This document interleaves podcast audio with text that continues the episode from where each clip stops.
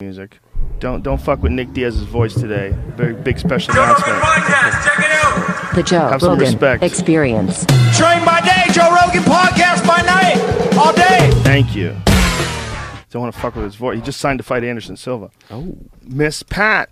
Now, Hello. li- if I did not have you on this podcast, I would have never heard the end of it. Jesus fucking Christ! I don't know what you've done on those other podcasts, but all I keep hearing is, "Dude, you got to get Miss Pat. You got to get Miss Pat." Like more than any recent comedian I could think of in like the past two years, people have been trying to get you.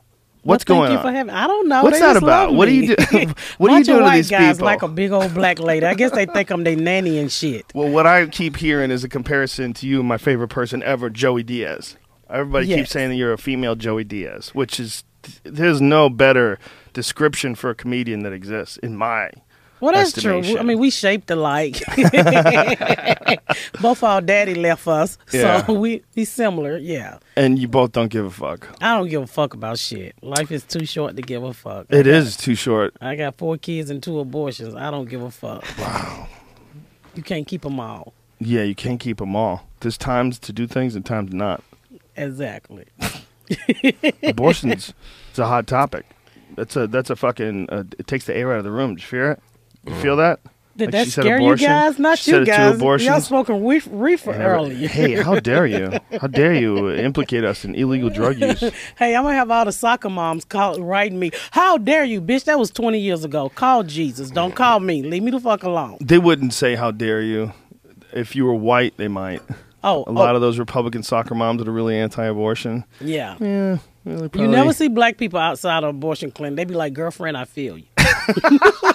I feel you. My appointment next week, bitch. There's a weird vacancy in their eyes. If you ever go to like a or watch a documentary on those people, like I, I've seen those people. If you there was a Planned Parenthood, I think it was in Boston, and uh, I remember seeing these people outside of it, and they would uh, when you would drive by, and they would hold up pictures of like dead babies and Yeah. stuff, like hold up like and they harass women as they're going in. They like Yeah. show them these pictures. but when they come out, nobody is out there. Yeah, Have you noticed that? Everybody's Yeah. gone.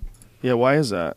I don't fucking know. they they probably know when the time when the arrivals Nobody was are. out there when I went. No. I went. They're not gonna protest in the hood. They don't give a fuck about those babies. so you don't have to. You don't have that problem. you just have the problem getting the daddy. They drop you off because he don't want to be a part of it. abortion's a tricky subject, man. You know, because it's like, at what point in time should it be okay? Like everybody kind I think agrees. it's your choice. Absolutely. This is. I was. I always say this is my pussy. I do what I want. That's what I say to too, Yes. but nobody listens. they You. don't even believe me. yeah. I mean, this is. Your, you can do whatever you want. Who is Congress to tell you what to do with yourself? Yeah, no, no, no one can tell you. Yeah, because once you have it and you can't take it. I had two kids Mm-hmm. when I was 15. What the fuck was you then, Congress? You had two kids by the time you were fifteen. Yes. Wow, That's crazy. Two kids. Wow. I didn't That- have a fucking childhood. That is incredible. That's yes, incredible. I don't know how I made it. It was incredible. Wow. Well, you obviously made it. You're okay. You're funny. Yeah, But but, I took a, what I a- went through a lot of shit to get funny. Jesus Christ. Wasn't funny when I was having them. Yeah, I can only imagine. How old were you when you had your first kid? I was 14 when I had my first kid by a married man. Whoa, He- boy. I met him when I was 12 and he was 22. Whoa. So we started dating. I was in elementary school. Oh my God. 12. I had a really nice body. I was fuckable. At I might not be fuckable today, Joe, but I was fuckable back then. When did you start fucking? Uh, 12. He was the first He was one. the first one. Yeah. Wow. He was the first one. You got a baby with him. And you had a baby when you were 14. Wow. Two, ba- and then I got pregnant again and gave birth when I was 15. Oh my goodness. Wow. That is a cra- where was You never met a teenage mom? Oh, I've met teenage moms. Yeah. Well, I'm an old teenage mom now. I used to be a teenage mom. That's just uh it's it's hard for someone who has children, especially someone who has daughters like me I got two that. daughters too. Yeah. They didn't have any kids.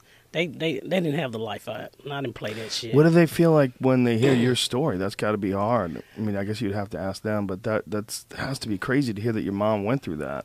Well, my daughter was there. You know, she was there because I, I mean, I got pregnant Mm-hmm. at 14 and I had a brother. Then I couldn't get a job. I started selling drugs. So she was there through everything. I mean, I think I'm her hero. Wow. So she, after I got married and I straightened everything out, you know, she had a better life. But You know, that's one of those situations where people that have that attitude, like that everybody on welfare is just just lazy, like that people don't need help, they they need to pull themselves up by their bootstraps. Like stories like that, man, Well- you got to shut the fuck up, right? Well, it's statistics. Let me tell you something. When you when you dealing when you like I grew up in the ghetto. My mom was on welfare. Her mom was on welfare. So people, I, I tell a story about welfare is like diabetes. If the mama get it, there's a good chance the daughter might get it. Wow. So you teaches. I mean, she taught me how to do this shit, and I just said I didn't. I don't want my daughter to go through this bullshit. I don't want my daughter to be a teenage mom and you know drop out of high school. My daughter's the first one to graduate high school in three generations, and the first one to ever go to college in my family. wow. So I was determined you are not gonna end up like I ended up. That's beautiful. That's amazing. That that to me is the greatest form of success ever.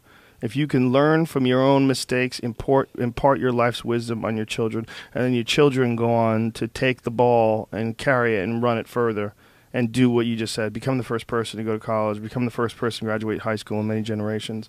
That's beautiful. That's Yeah. a, that's an amazing thing. Congratulations. Well, thank you. I mean, I worked hard for that shit because I mean, when I didn't graduate, my Mm-hmm. nobody else. I had nobody to look up to. I just know I was like, my daughter would not go through this bullshit that I went through in life, and I had a son too, so he graduated too. But Wow. Nobody else. I mean, I had a niece that because I custody of my sister four kids, so her oldest daughter graduated because they're the same age, right after my daughter did, but nobody else.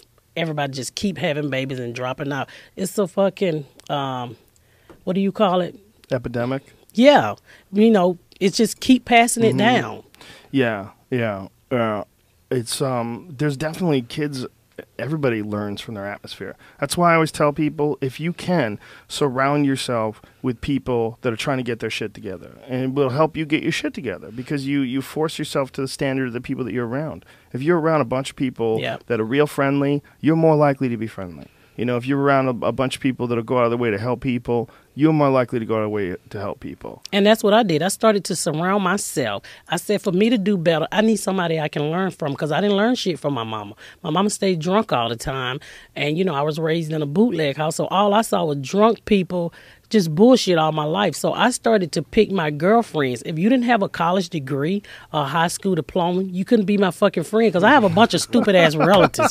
I needed somebody I can learn from. You know, just to put a correct sentence together, all that bullshit. Because I dropped out of school in the eighth grade. So I needed to surround myself around better people. So all my girlfriends got college degrees and, you know, they, they married. They, they, you know, That's amazing though that you figured that out. Like, how old were you when you decided to have these like really high standards? Um, probably about seventeen, because probably about seventeen is when things was winding down from being in a bad relationship with my kid's father.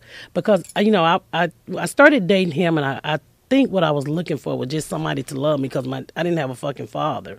So I think I was just saying I need somebody to love me. So I get involved with this guy, who become very abusive, who shoots me, who beats me, and then I'm thinking, you know, because I was taught this. My mama said if a man don't hit you, he don't love you. She said that. Fuck yeah. And he hit me with a roller whoa. skate one night. Why is that funny, bro? That's just is like the worst advice I've ever heard. Well, my mama gave me a lot of fucked up advice that I realize now that it was fucked up advice, but it was passed down to her. Wow. So she was like, if a man don't hit you, he don't love you. So my, my baby daddy hit me with a roller skate one night because it's fool Love the roller skate. Oh, and that fucking skate shook my skull. And I said to myself, if this love bitch I can do without it, I balled up my fist and I knocked that motherfucker in the back seat. And I started to fight back from that day on. he hit you with a roller skate. He hit me. He shot me in the back of the head. He hit me with a bunch you. of shit. What did he shoot you with? a 38. Jesus Christ! Where did it hit you? And it just it cracked the back of my skull. That's it. It Just grazed you. Nah, I went in a good little bit, but it was fucked up because they, they they they was like, I can't believe you're not dead. So oh I was in the hospital. I get better, and I call him. It's like, "Oh, you love me? Come get me." That's how fucking stupid. He wasn't I in jail. You didn't call I the would, cops on him. No, I wouldn't tell. I was in love. Because Oh my mama my said if a motherfucker God. don't slap you a couple times, he don't love you. Oh my God. So if he God. shoot you, oh my god, that's real fucking love. Jesus Christ, he was trying to kill you. Well, he say he wasn't. Oh, he's just that good at aim. you know how fucking good at aim you have to be to shoot someone in the head and not kill And him? I was 15. Oh my god, he shot you in the head when you were 15. Holy shit. Then I turn around and get shot again in the titty. What? This is getting romantic. same Who year, shot you? Who shot you in the breast? A fucking fool in a drive-by blew my nipple off. Oh my god. Where were you sitting when this happened? No, we was arguing. We was had we had an argument. So I put my pistol in his face because I was a drug dealer. I was like, "Get the fuck out of here before I shoot you." But I'm just 15 with a gun. I didn't know you wasn't supposed to pull a gun unless you're gonna shoot a motherfucker. So he come back with a 45 and started fucking pow pow pow pow pow. So I started running and. One of the 45s hit me up under the arm and blew my whole fucking titty apart. Oh my goodness. It was like stepping on a lime, a lime field. And you were 15? Yeah. And you were 15 with two kids and you got shot in the titty. My daughter was with me when when he shot me. She sure was. She was with me, and when they when they came to get me, she was like, the police like, well, what what happened, Rabbit? Because that was my drug dealer name, and I didn't really want to tell because I was like, "We're gonna kill this motherfucker. My daughter yelled out, well, Monk Monk shot my mom. My, my mama put a pistol in Monk face, so he came back and shot. I'm like, shut the fuck up. You gonna get me arrested? Wow. Oh my god. And that you're 15 and how old was your daughter then? She was Uh, 2? Yeah. Wow. You know, she's 2. She doesn't know what the fuck she's talking about. She's trying to She knew everything. She knew every fucking thing. She still remember to this day. That is an insane environment to grow up in. Your, It was, Your mom is a 15 year old drug dealer who got shot in the titty Yeah. in a drive by. Yeah. And you saw hmm. mom with dope and money like crazy every day. How did you not get? Did you get arrested? Fuck yeah. You always get arrested. Always. Always. There's no beating it. They wait till you earn enough money so they can take it. Is that what happened? Yeah, I did a year in prison for it. That was the worst day of my life because I missed my daughter going to kindergarten. You can't get that shit back. Right. But I was just trying to survive. Honestly, I was just trying to survive. Well, I couldn't imagine how anybody would function. Just being 14, having to fend for yourself, having kids. Like, what? You can't. I couldn't get a job. anybody. because I was 15 and I needed a work permit. So a lot of times I would just show up on a fucking interview and they was like, where your work permit? I was like, meet Ashley and Nikhil. I need a fucking job. I got two kids. They was like, you supposed to be in school. That's here nor there. I got two fucking kids to fend for. So at that time, crack had just hit the black community really hard. So I started to sell crack because everybody was getting on it. Wow. Did you take it? I never did drugs. I grew up watching my mama um, as an alcoholic. So everything my mama did, I said I wouldn't do. She smoked cigarettes, she drank, she did whatever. I was like, I'm I'm not gonna end up like you motherfuckers. I think y'all stole me. Well, you were the the end of the line. You know, I mean, that's the if it, that's what it looks like. I mean, it looks like you're the one who figured it out, and then you're imparting that onto your kids. But the end of the line, like sometimes enough is enough, and Enough you- is enough. Your own genetics were like, stop, cut the bullshit.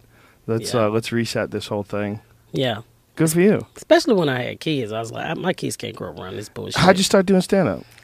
Um, I went to the welfare office and uh, to get my food stamps and welfare recertified. So you like get a white caseworker, and I tell her, "Oh, I had such a hard life. I've been shot. I've been this. I've been that." And you know, white caseworker. Once I tell these stories in the detail, white women they're so easy to make cry. so this bitch would give me a few extra bumps and tell me what was going on free. So one day I go in and I got this black caseworker. So I said, "Oh, this bitch is gonna be hard because you know you think all black people is from the ghetto." So I started telling her these stories, and this bitch busts out laughing. And I was like, "What the fuck are you laughing at?" She was like, "You should be a comedian. This shit is hilarious. You ever heard of Richard Pryor? These are Richard Pryor stories." I was like, "I didn't come in for no fucking job. I came for free shit." That's hilarious. You didn't want a job. No, I was on welfare. I mean, at the time, I was trying to get my life back together. So, um, you know, I'm just home. I had a free free house because I had Section 8. I had custody of my sister, four kids. So I had a total of six kids and a husband who was working. And I was like, you know, this is how I grew up. Motherfucker standing at home watching The Young and the Restless. So you didn't even start to think about doing stand up until this lady brought that up? Well, she the first one to kind of put it in my ear, yeah. Wow. I never thought this shit was funny. It was pain. See, what- I mean, you know, I mean, when you tell, when I tell these stories, I had to get over them. So you gotta forgive, and then you gotta, you know, you gotta let everything go, so it doesn't bother you to tell it on stage. I can laugh about it now. You know, people look at me having, uh, you know, sleeping with a married man. I'm 12 and he's 22. That's fucking child molestation. But how do you deal with it? So I deal with it. I laugh about it. I'm turning all that what used to, and I used to be pissed off at this dude because he took my fucking childhood. I mean, think about it. I was a mom at 14. That's crazy. I got a 16 year old daughter that all she do is fucking play with her iPad and just doing what a 16 year old supposed to do. I never had that opportunity. I never had an opportunity to be a little girl. It's overrated because if it was awesome, you'd be doing that shit right now. I mean, think about it. You know, everybody says, oh, I wish I was seven again. I was retarded when I was seven. I'd be playing with mutant ninja turtles and pretend pretending helicopters are real, little plastic helicopters. That's stupid. That's stupid shit. I'm glad. Well, but it's, it's stuff that you need. It's stuff you fucking need. No, you're not, Joe. You don't. You don't want nobody to steal your daughter's I'm childhood. only Come on now. kidding. No, I'm only kidding. Fucking be drop kicking the shit out that old nigga. Get your old ass away from here. You ain't getting no pussy. You better fuck this cat. what is it about a guy that would want to do that? That's what's fucked up. It it's is- like what you were talking about, like the whole patterns. You know, like your family falls into a pattern. I bet they're in the same. my mama, my mo- I learned because I'm writing a one woman show for my for my life, and I learned that my daddy got my mama young like that. Mm. My mama had six kids by the time she was 22. Wow. So it's just passing it down. Yeah, it's so common that that happens on both sides. You know, I mean, maybe maybe your husband or the man who gave uh, got you pregnant. Maybe like in his That is not my was- fucking husband. I meant the dude, Baby daddy. whatever he was at the time. He was never your husband at any point in time. No, he was Okay. married. Oh, that's right. Well, whoever he is, I guess That dude. Facebook friends. bet Huh? Never mind. I bet you know in his life, I bet that was probably common too. You know, I bet that kind of fucked up behavior was normal I- well, yeah, yeah. Because know I mean, if you look at it, it's child molestation. for sure. So to me, he's a fucking molester. You know, we learned later on he Mm-hmm. did other shit. But I mean, to to fuck a twelve year old. Yeah, you it's crazy. 22 and to show up at the hospital and sign both kids birth certificate nobody question your old ass that's crazy too. that is the most gross shit out of all of this i cannot look at my kid's birth certificate because on there i'm 14 and he's 22 and my daughter went to get her birth certificate because she was going on a cruise and she was like oh my god look this is nasty i was like bitch put that away i didn't say bitch but i was like put that shit away put that shit away Wow. Yeah, it's a sickness. It has to be. This it's and it's a, a sickness of the mind. And apparently when someone when it gets done to them, it's more likely that they're gonna do it to somebody else. Yeah. Like and you know, he never thought he did anything wrong because I asked him, I was like, you know, I'm, I'm in my 40s now. You actually took my childhood. And he was like, your mind and body wasn't 12. What the fuck are you talking about? My mind and body? Because I had a big booty that was round and my titties set up like apples. Oh, I had a come fuck me sign on my forehead. Well, he, that's his way of excusing his behavior. He got horny when he was around you, so he felt like your body and mind. But you know, when you describe it, see, how is a, a, a man supposed to decipher that if he's a dumb dude at 22? You know, he's not going to decipher that. No, he just wants to fuck. Yeah, that's the problem, and the, it's such an overwhelming urge. Unless you have someone around you constantly imparting morals and ethics and growing you the right way, we grow up like animals. We have instincts, you know, Yeah. these animal instincts, horny instincts. They overcome any idea of guilt or remorse, or and so that's his way of rational, you know, rationalizing it. I Your guess. body and mind weren't fourteen. Get the Well, my body here. truly wasn't 14. I was fine as fuck. But see, I mean, I'm not excusing him. I'm not excusing him, but uh, so I'm assuming he's a dumb dude, right? he's dumb as fuck. He Yeah. work at Jiffy Lubes now. Nothing wrong with people working at Jiffy Lube, but I hear you. It's just, um, it's it's hard to get your shit together, you know. But you getting your shit together in your situation, That's more impressive than anybody, any normal person in any other situation.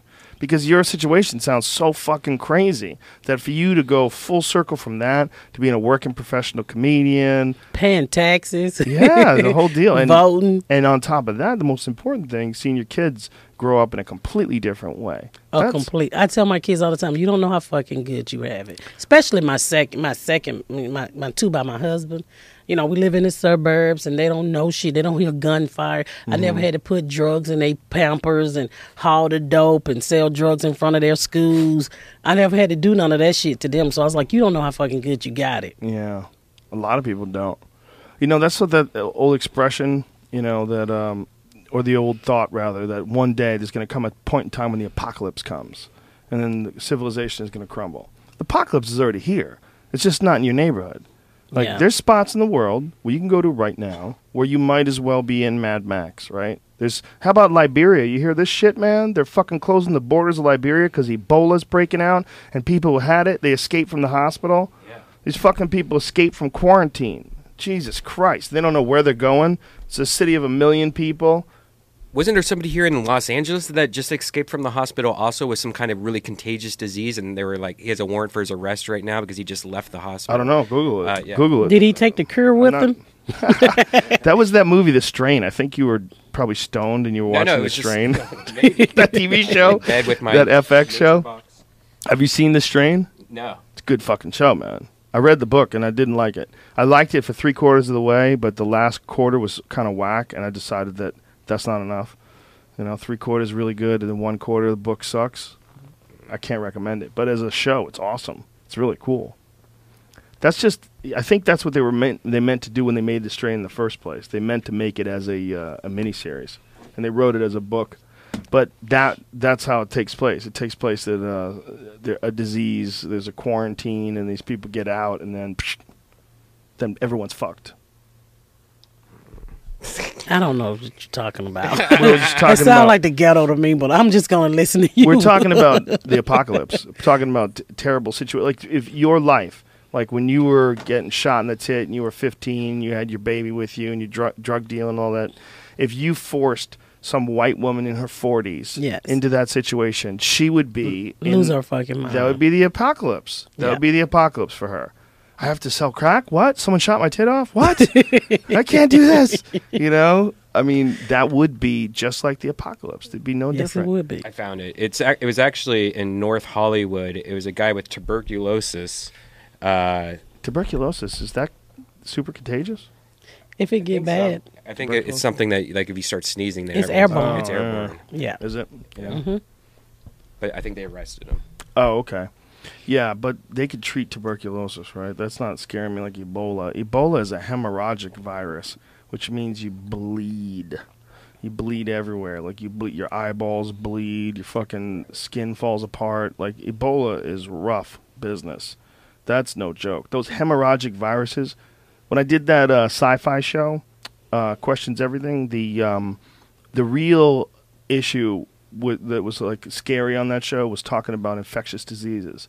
And they were talking about, um, you know, everybody's worried that like there'll be some terrorists and they'll release some anthrax and everybody get fucked. They're like, listen, w- what nature makes, the stuff that nature's making, that is way squ- scarier than any fucking shit that anybody's cooking up in a lab. Because at any given point in time, nature can make some insane virus that no one can fix.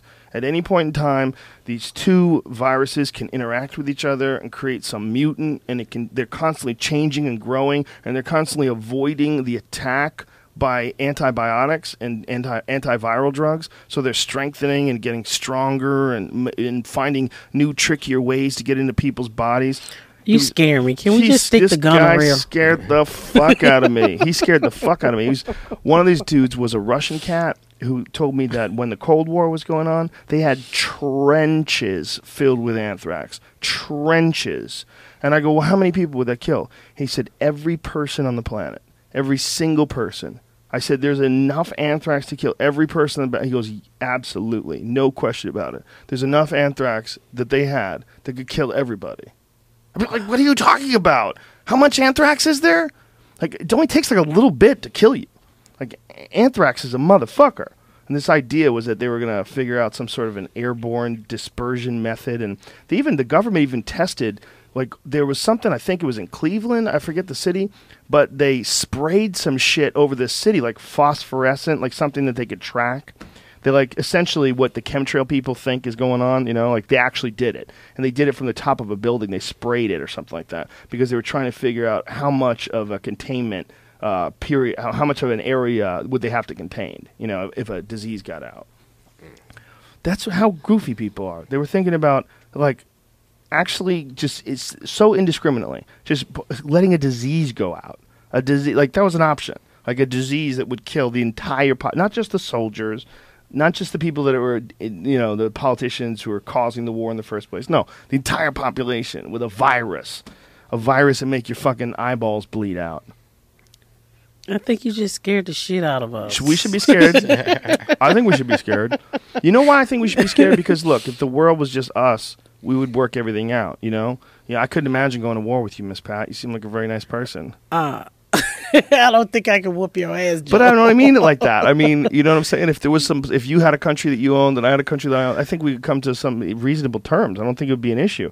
But when you see shit like what's going on in Israel today, you see these, you know, Israel's got, they've got all their military troops there and they're, everyone's launching rockets and it's just horrifying, man. You're seeing babies that are dead on the beach, these photos. Anthony Bourdain tweeted some photo the other day. It was horrifying. Like, why, if that can happen over there, that can happen right fucking here. I mean, it's contained while it's over there, and our idea is that, well, if it's out of there, if it's out of our mind. But that shit's going on right now in 2014. And it could just as easily happen in New York or in Pittsburgh or anywhere. Anywhere. Just pick a city. London. That can happen in London. Crazy shit can go down like that any part of the world. If you got enough people that disagree and they're highly armed and they have religious ideas attached to what they're doing. You got a terrifying situation. That's how we're living right now in 2014. I saw the worst video over the weekend on Facebook. For some reason, Facebook has the worst videos now. People are posting on their lines. but one is this uh, Israeli family that captured a, a child from Palestine.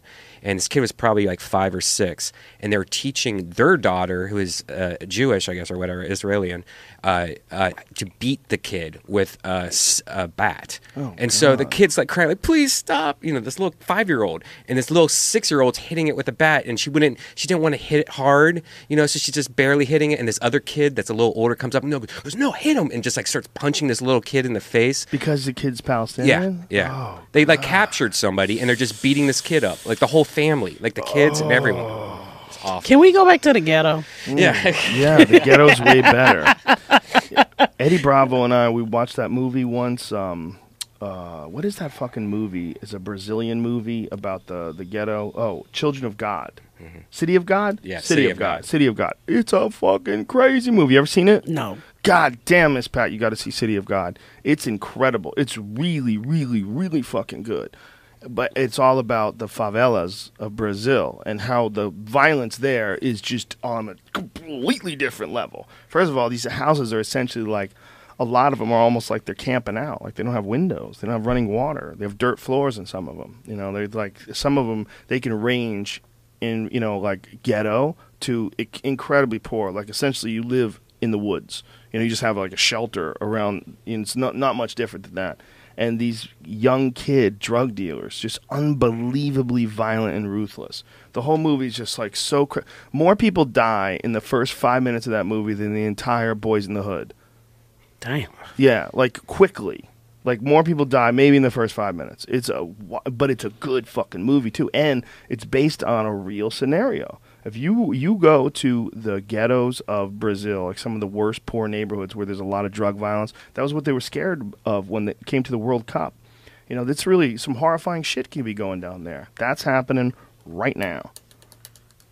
So Wow. it- there's always somebody that's got it worse. That's how fucked up people are. There's a just a huge range of what we're capable of, you know. So when people see fucked up shit that's going on in the news and they try to pretend it's not happening right now because it's on the other side of the world, it's like, pff, yeah. Oh, if if it's possible right now somewhere, it's possible here. You know, it's just a bunch of things would have to go wrong, and it could be just as possible here. Well, let's hope it don't make it here.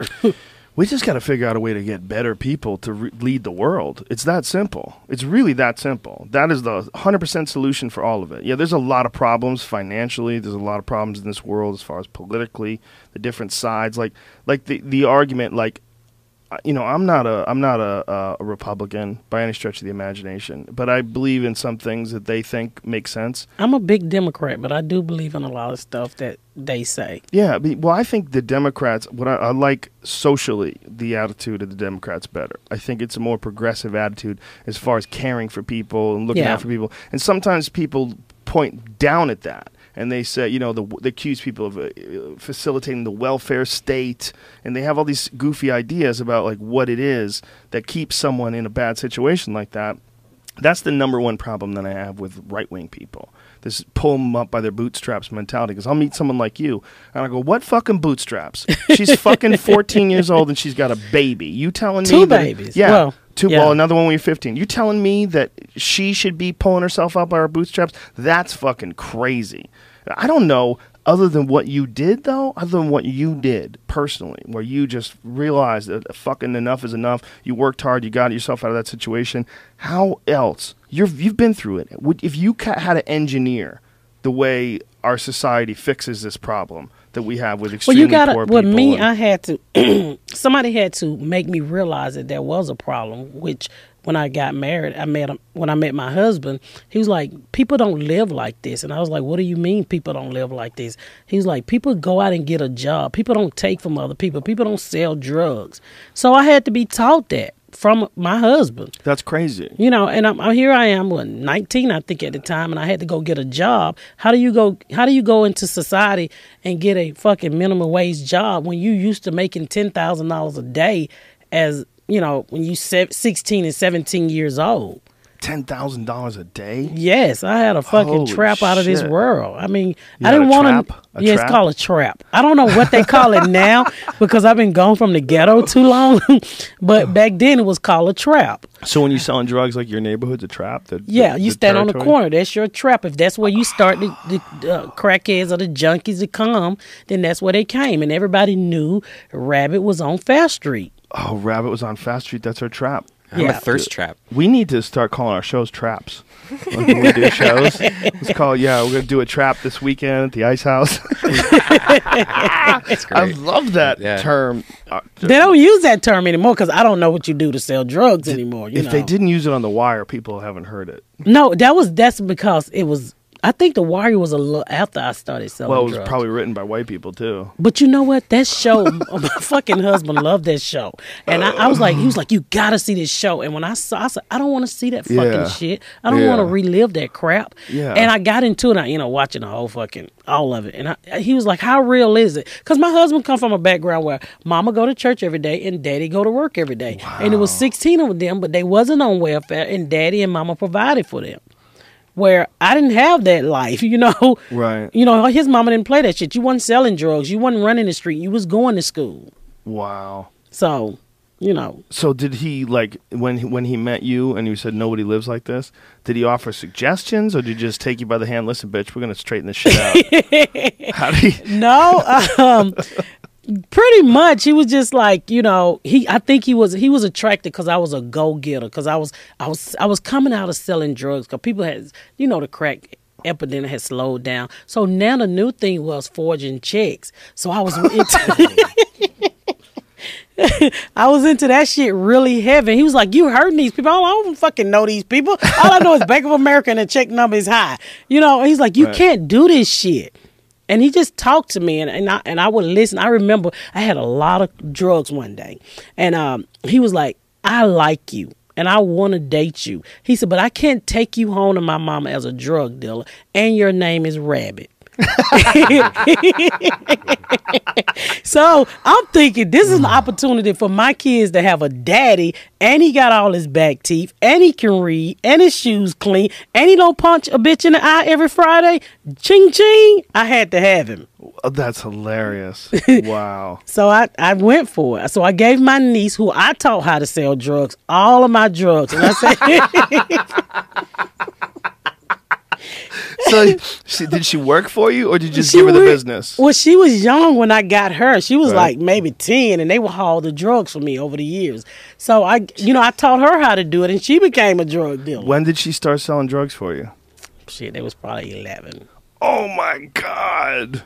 I know people gonna say, "Oh, you was horrible." Well, we was all fucking kids because their mom was on crack. Mm-hmm. This is my this is my baby daddy's sister. Their mom was on crack, so I took them in. Here I am. She, I think they're eleven, and I'm fucking fifteen. They thinking I'm grown. I ain't grown with shit. Oh my god! So now I got my two kids and her three kids, and we living. I'm taking everybody to school because I sold drugs in front of my daughter, my daughter's school. So Jesus fucking Christ! this was before the no school, no drug school zone signs went up. So I was already grandfathered in when that shit got there. That's a really serious federal federal offense, right? If you sell drug like, close to a school. Yeah, but I was already grand. Them signs wasn't up back in those Okay. days. So, I would drop everybody off at school, and everybody knew when they got off, they knew what to do with the drugs. Right. Wow, that is crazy. So you just had a whole system going. I had a whole little system going. So when you decided you you meet your husband, you say, you know what? All right, this dude's great. I'm I'm gonna listen to him. I'm gonna do whatever I have to do to keep this working. I'll just have her take care of this. Does she? Is you are you telling her what to do? Is she an employee, no, or no, you give her the she- I just give it to her. I said, gave "You the can whole have the whole trap. I'm gonna give. I'm gonna give this dude a chance." Wow. And it was weird because I had no more money. I couldn't ride around in my flashy Cadillac anymore. Is that what you did? You had a Cadillac. Yeah, because I had a learner's license, and with a learner's license, you need a fucking you need a uh, a licensed driver. So I would hire a crackhead for a day. Different crackheads. Hey, you got a driver's license? Get in the car. I'm gonna supply you a uh, you know crack every hour. I just need the police pull me over, pull out your fucking license so I can drive with my learner's license. Holy shit! That's how I learned how to drive. A crackhead taught me how to drive. That is crazy. so you're driving crackheads around just so that you could drive. They that enabled you to do your business. Yes, to drop off dope, pick up dope. You would think the crackheads would go, "This chick is fucking 15 and she's Oh, got I this ran crazy." bus- shit. They was I scared of me." To get my shit together. they was scared of me. How did you have your shit together like that at 15? What, what I was had it just necessity? survive. Just you, as necessity. you know what my husband tell me? He said it, it has a lot to do with my granddaddy. My granddaddy used to sell uh boot. He was a bootleg looker. I mean bootleg looker. He, well, bootleg house or whatever you call it. So he said I never saw anybody work in my family. Everybody hustle. So I guess I got those skills from him. It makes sense. If you grow up seeing something like that, Yeah. you think that's how people are supposed to live. And everybody thought I was grown, Joe. Nobody knew I was fucking 15. I mean, I had two kids and other kids selling drugs for me. And everybody was like, yes, ma'am, no, ma'am. And one day they was like, how old are you? And I said, six. They was like, you fucking 16? I had like eight cars, a learner's license, couldn't drive. A fleet of crackheads waiting. yes, they were like, "Hey, pa- hey, Rabbi, you want me to drive for you today? You want me to ride in the car?" And I would just supply them rocks, and they smoked the rock while I'm riding around with for, Run DMC and whoever was out at the time, you know, in vogue, pumping my music while they smoking crack because I needed a licensed driver in the car.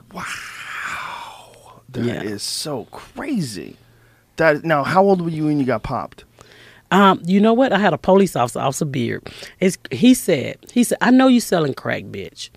he said, but I'm not gonna lock you up until you 17. Because when this crack first hit the black community, everybody went to jail at 18 and you went to juvenile at 17. But people just go down there. Your, your kids get caught with a fucking half a kilo of cocaine and you can get them right out of juvenile because they didn't really know how to handle the situation. So they changed the age from 18 to 17. Your ass go to jail at 17 in Georgia.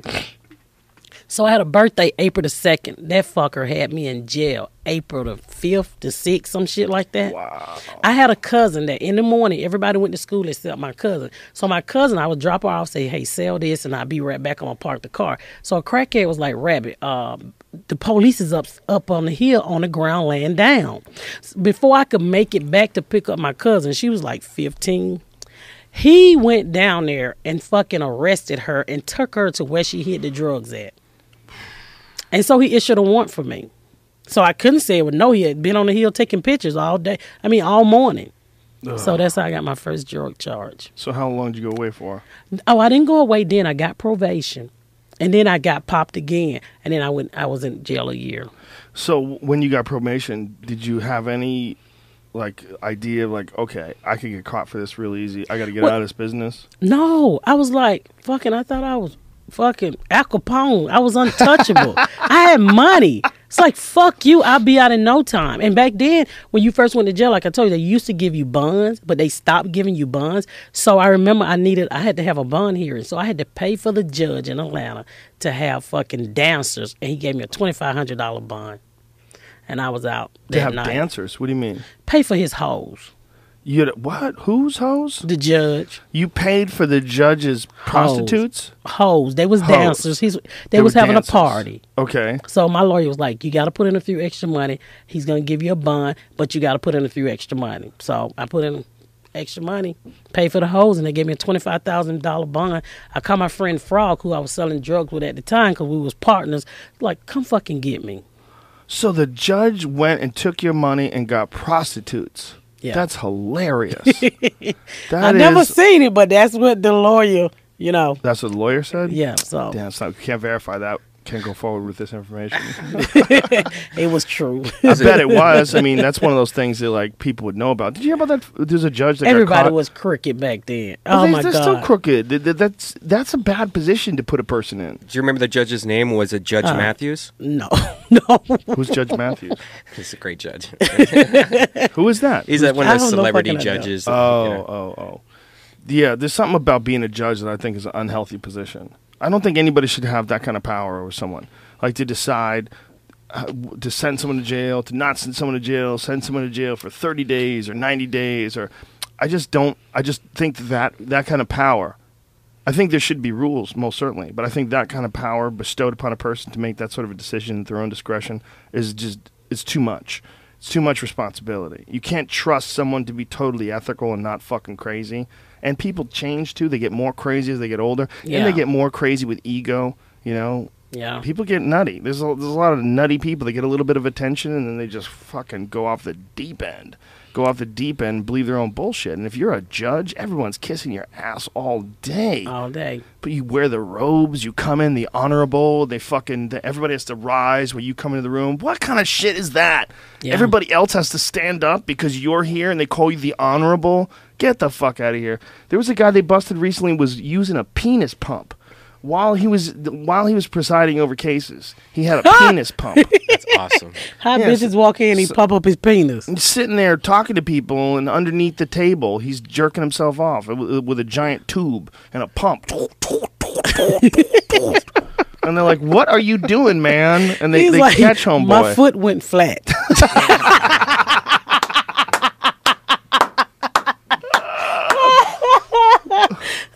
He's just a guy. He's just a guy. There's, Oh, there's God. No, no one deserves to be a judge. No one. You can't be a judge. You can't be the king either. By the way, you can't be a president. That shit was for dumb people that didn't know any better. We in 2014, with the information that we have today, we All we need is. Google. all we need is let people vote on shit, okay? Let the entire country vote on every goddamn thing that gets done ever. You can't have one person that has any over oversight or power over everybody else, whether it's a judge or anything. You know, I mean, I don't know how you would do it as far as like cases, as far as like prosecuting people. I don't, I don't know how you would do it without a judge, but there's got to be a better way. You ever been in jail? No. Oh, Oh, it's a horrible thing. The I food bet. is horrible. I, well, I went Unless to you go in- Alcatraz when I was a little kid, and they closed the cell, and they, they leave, leave you in there for about five seconds. and I they have a friend in. San Francisco, so every Yeah. time I go, he's like, "You want to visit Alcatraz?" I was like, "Look, you dumb fuck! You don't ask a convicted felon do they want to just voluntarily visit a fucking old jail? No, I don't want to visit Alcatraz. I've been to jail before. I know what it looked like. There's something also about people that go to jail. It's a lot like people that have been to war or people that have gotten over some uh, very traumatic event. Is that they have a certain kind of strength.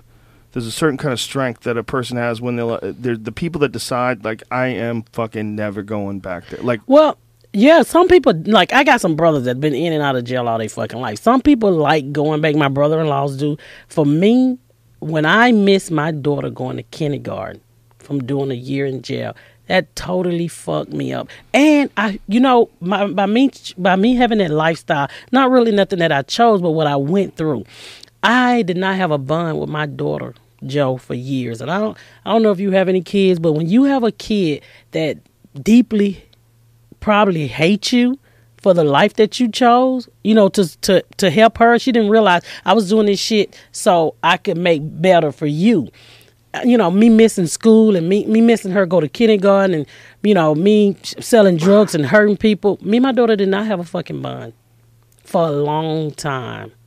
So when I brought my husband into her life, she immediately bonded with him.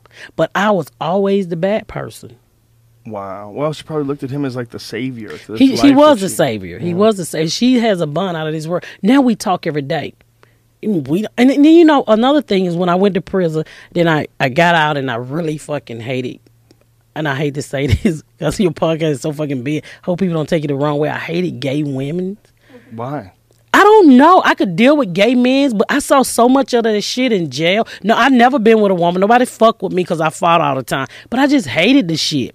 And then when it when it came into my life, my daughter is gay.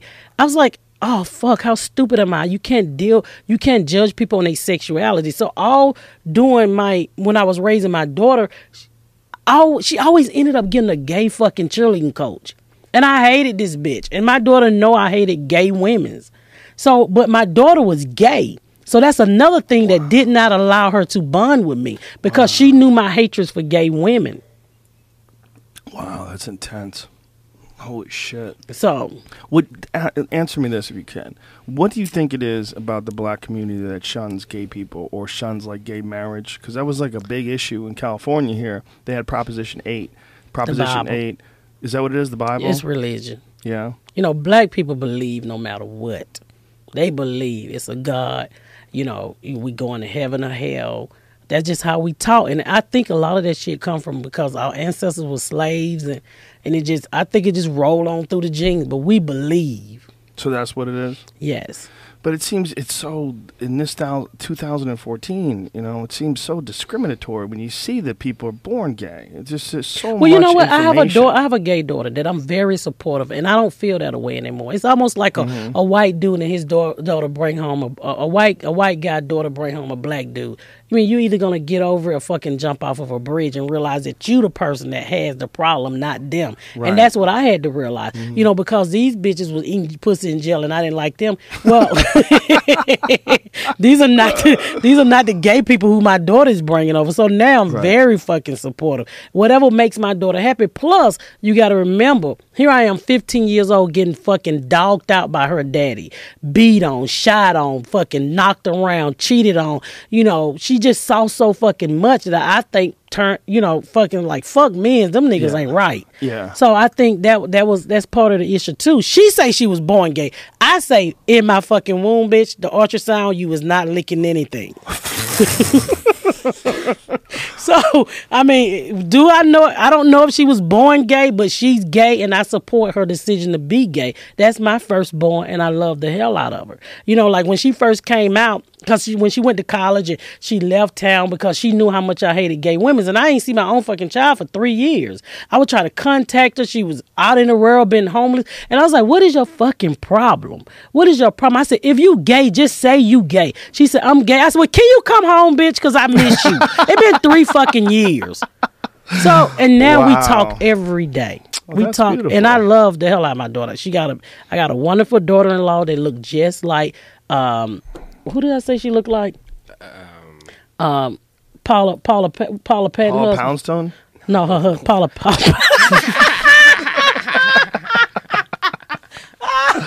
Robin Thicke. My daughter-in-law look oh, like Robin Thicke. Oh, Okay. Okay. Paula Poundstone, you wrong, you Joe. her? No, but I've seen her. She's stand up. I know who Paula Poundstone is. Yeah. So, you know, I'm a supportive mom now. I mean, I, I love my daughter. I love my kids to death. I have four of them, you know. And we talked about the shit that I taken her through from putting the drugs in her underwear to, you know, me dropping out of school. She was Mm-hmm. there. What? It, but she must feel different about you now. She, Right. I'm her fucking hero now. Oh. And she's mine. I mean, because she did something that I never had an opportunity to do. She didn't get pregnant in high school. She didn't, I mean, she didn't, she, you know, she went on and graduated from. When she graduated, Joe, I said, I fucking made it. I thought it was nothing that you could have killed me that day. Cause you know why? None of my cousin kids graduated. Nobody else. My fucking Ashley is walking down this aisle. I made it. I couldn't stop crying. And she was like, What are you crying for? I was like, If only you knew what I d- did to get you to this point. You broke a fucking cycle that has been going on in my family for three generations. I didn't even cry like that when I took her to college. But boy, when she graduated high school, I pick up that diploma once a week and say, Bitch, we made it. and a high school diploma ain't worth shit. it's about as equal to my GED that I got at the house. Yeah, today, right? yeah. Even a college diploma. It's so hard. You hear stories about people getting out of college and looking for a job now. It's like it's so confusing. It is. I mean, it's, it's hard. I ma- I tell my kids all the time I made more money than you could probably ever do doing shit that you really want to do. Because when you go to college, you're going for, you know, you don't really know what the fuck you want to do. You want to go and get high and fuck the first year. At least. That's all my daughter. My daughter uh. went to college, and I, you know what? I paid for her tuition the whole three years she was there. I said, because you would not struggle. Do you know she went to college and ate pussy on my dime? she ate pussy on my dime like crazy. She was trying to find herself. Yes, in somebody else's self. Losing back teeth and shit. I was like, you gotta stop eating Losing Medicaid. back teeth? Yeah, it's like Wait you gotta minute, wait stop minute. eating You lose- Medicaid pussy. You gotta you eat Blue Cross Blue Shield pussy. You lose your back teeth when you eat pussy. When you eat bad pussy, Joe. Is that uh, what defines bad pussy? I don't know. I can call my daughter and you can ask her. It's thrush. It's a bacterial infection that Oh no, rots your not. gums. No, it doesn't. I don't know, but you know, that is crazy. Wow, that's a hilarious story. It's got to be a, a nice thing to be where you're at now, though. yes, I'm happy. How long you been doing stand up? Eleven years. I've been married 23. Wow. So so 11 years ago, this uh, this person at the welfare office tells you you should do stand up. So what do you do from there? I go home and I told my husband, I was like, my caseworker say I'm funny. He's like, can you sit down and be quiet? So I said, I'm gonna go to open mic. He was like, uh, go on, Pat. My husband's not the type. He's not gonna say don't do it either, whatever. Because I was in the process. He, my son, husband saw me go from a drug dealer to forging checks to fucking. I got a little vending service at the Georgia Dome when Michael Vick first became our our, uh, quarterback. So I'm making a ton of mon- money with uh, inner city kids with a nonprofit organization. So he saw me go from that, and then all of a sudden you want to be a, a stand up. He's like, "How many times are you gonna change your career?" I said, "Until I fucking find myself." So I get my girlfriend, which is a long story short. My baby's daddy. Baby mama lived around the corner from me. This is a chick he show up at the hospital with after I give birth to his first child. Whoa. So he, I, she, we became best friends. I swear we still, we raised the kids as cousins because she had a baby ah. by him too. So I get her and I was like, this caseworker say I'm funny. Let's go to open mic. And I go up there, Joe, and I fucking killed. And I my, First time. I told I told a story about my brother was a, a professional cat burglar, but he was fat. So he kicked this lady door in one time. He's like, "Freeze, bitch! I'm the FBI. Give me your TV and your VCR." So he snatched her TV and ran out the door because he broke in houses every day. And that was my first joke. That's hilarious. And so when you did that, did you write any of this shit out, or you just? Have I didn't know because I grew up in. I started in an urban room, so I started to follow the urban trend. I suck dick. I eat booty. You know how Right. how the black people do the shit. you seen Def Jam, so I kind of fell into that shit. And then I was like, I look up and I got that drug dealer mentality. I was like, well, I'm not sticking out. I'm doing everything these motherfuckers doing. And I was like, it's got to be something better here. I'm not growing. I'm making fifty dollars a week. This ain't how the dope game work. Cause I, everything is like the dope game to me. It must elevate. right. And so when my husband got a transfer to it was either Detroit, St. Louis, or Indianapolis. And I was like, You're not gonna kill my kids in those other cities. And he chose I wanted to go to Texas, so he chose Indianapolis. So I walking out with this uh I walk into a mainstream club at the time, which was Morty's, and I got this urban flair, and they was like, Not here, bitches. We don't do roaches jokes. So it forced Roaches jokes. yeah, roaches. You know how you see a black meat. Yeah, you ever had a roach drink out your Kool Aid? Oh, I get it. Yeah, you know, you know Jokes that about It's like roaches. the yeah, roaches. You know, and and the uh, then you got the uh, jokes about the government cheese and shit. So when I moved to Indianapolis, they was like, "You can't do that shit here." You know, nobody nobody have fucking roaches. What the fuck are you talking about? Right. So it forced me to open up to my life that I had, which was way more interesting. Wow. So you were trying to just do what everybody else was Yeah. doing, and then go into this white neighborhood going to the white neighborhood when we moved fucked me up. it fucked me because I had never been, you know, like I That's never. a great club to Yeah, go it to. is. Morty's in Indianap- Indianapolis. Yes. it's a great club. I've Yes. worked there before. And and it was a little black owner at the time. Well, he's he's in jail for bank robbery now. Motherfucker, bank robbery. He robbed a bank. Yeah, How, how with long no- ago with- did he do this? Last year with no gun. Last just, year? just showed him all thirty two of his cavities. Get up. And so when I got to Indianapolis, I had to change who I was. So I had to find myself, and I just started talking about my life, which which was. You know, kind of embarrassing. Two kids at 15 dropped out in eighth grade. You know, you thinking people gonna fucking. I thought I was the only teenage mom on the road. I thought I was the only bitch, and I am the only one probably missing a nipple that's gonna tell. But all of this stuff that happened to me, I thought it was just me. Then I learned fucking teenage pregnancy happened in every race. Yeah. Well, there's a whole show on it. You Yeah. know? There's- Where the fuck was that show at when I had my baby? You're better off without it. You're better off Oh. becoming you and now Yeah. getting famous. You could handle it better. Yes. You know? so when I got to Indianapolis, shit changed. I moved to a white neighborhood, and I just started to work on my set. So do you do you uh, write like material, or do you always talk about your life? Like, I write like stuff about being married, kids. Most of my stuff is personal, so I, you know, where everybody gets it. You know, my life. You know, being a drug dealer. I talk a lot about my mom, who was an alcoholic mom, who used to give me the worst advice. Like she would say shit like, uh, "Reach for the stars, and I hope you hit the sun and burn up." So I thought that shit was true. I told my husband the other day, my mom was so fucking stupid. She was I'm not gonna say she was stupid. She didn't know shit. Like she couldn't read, so she would force me to read her, her horoscope.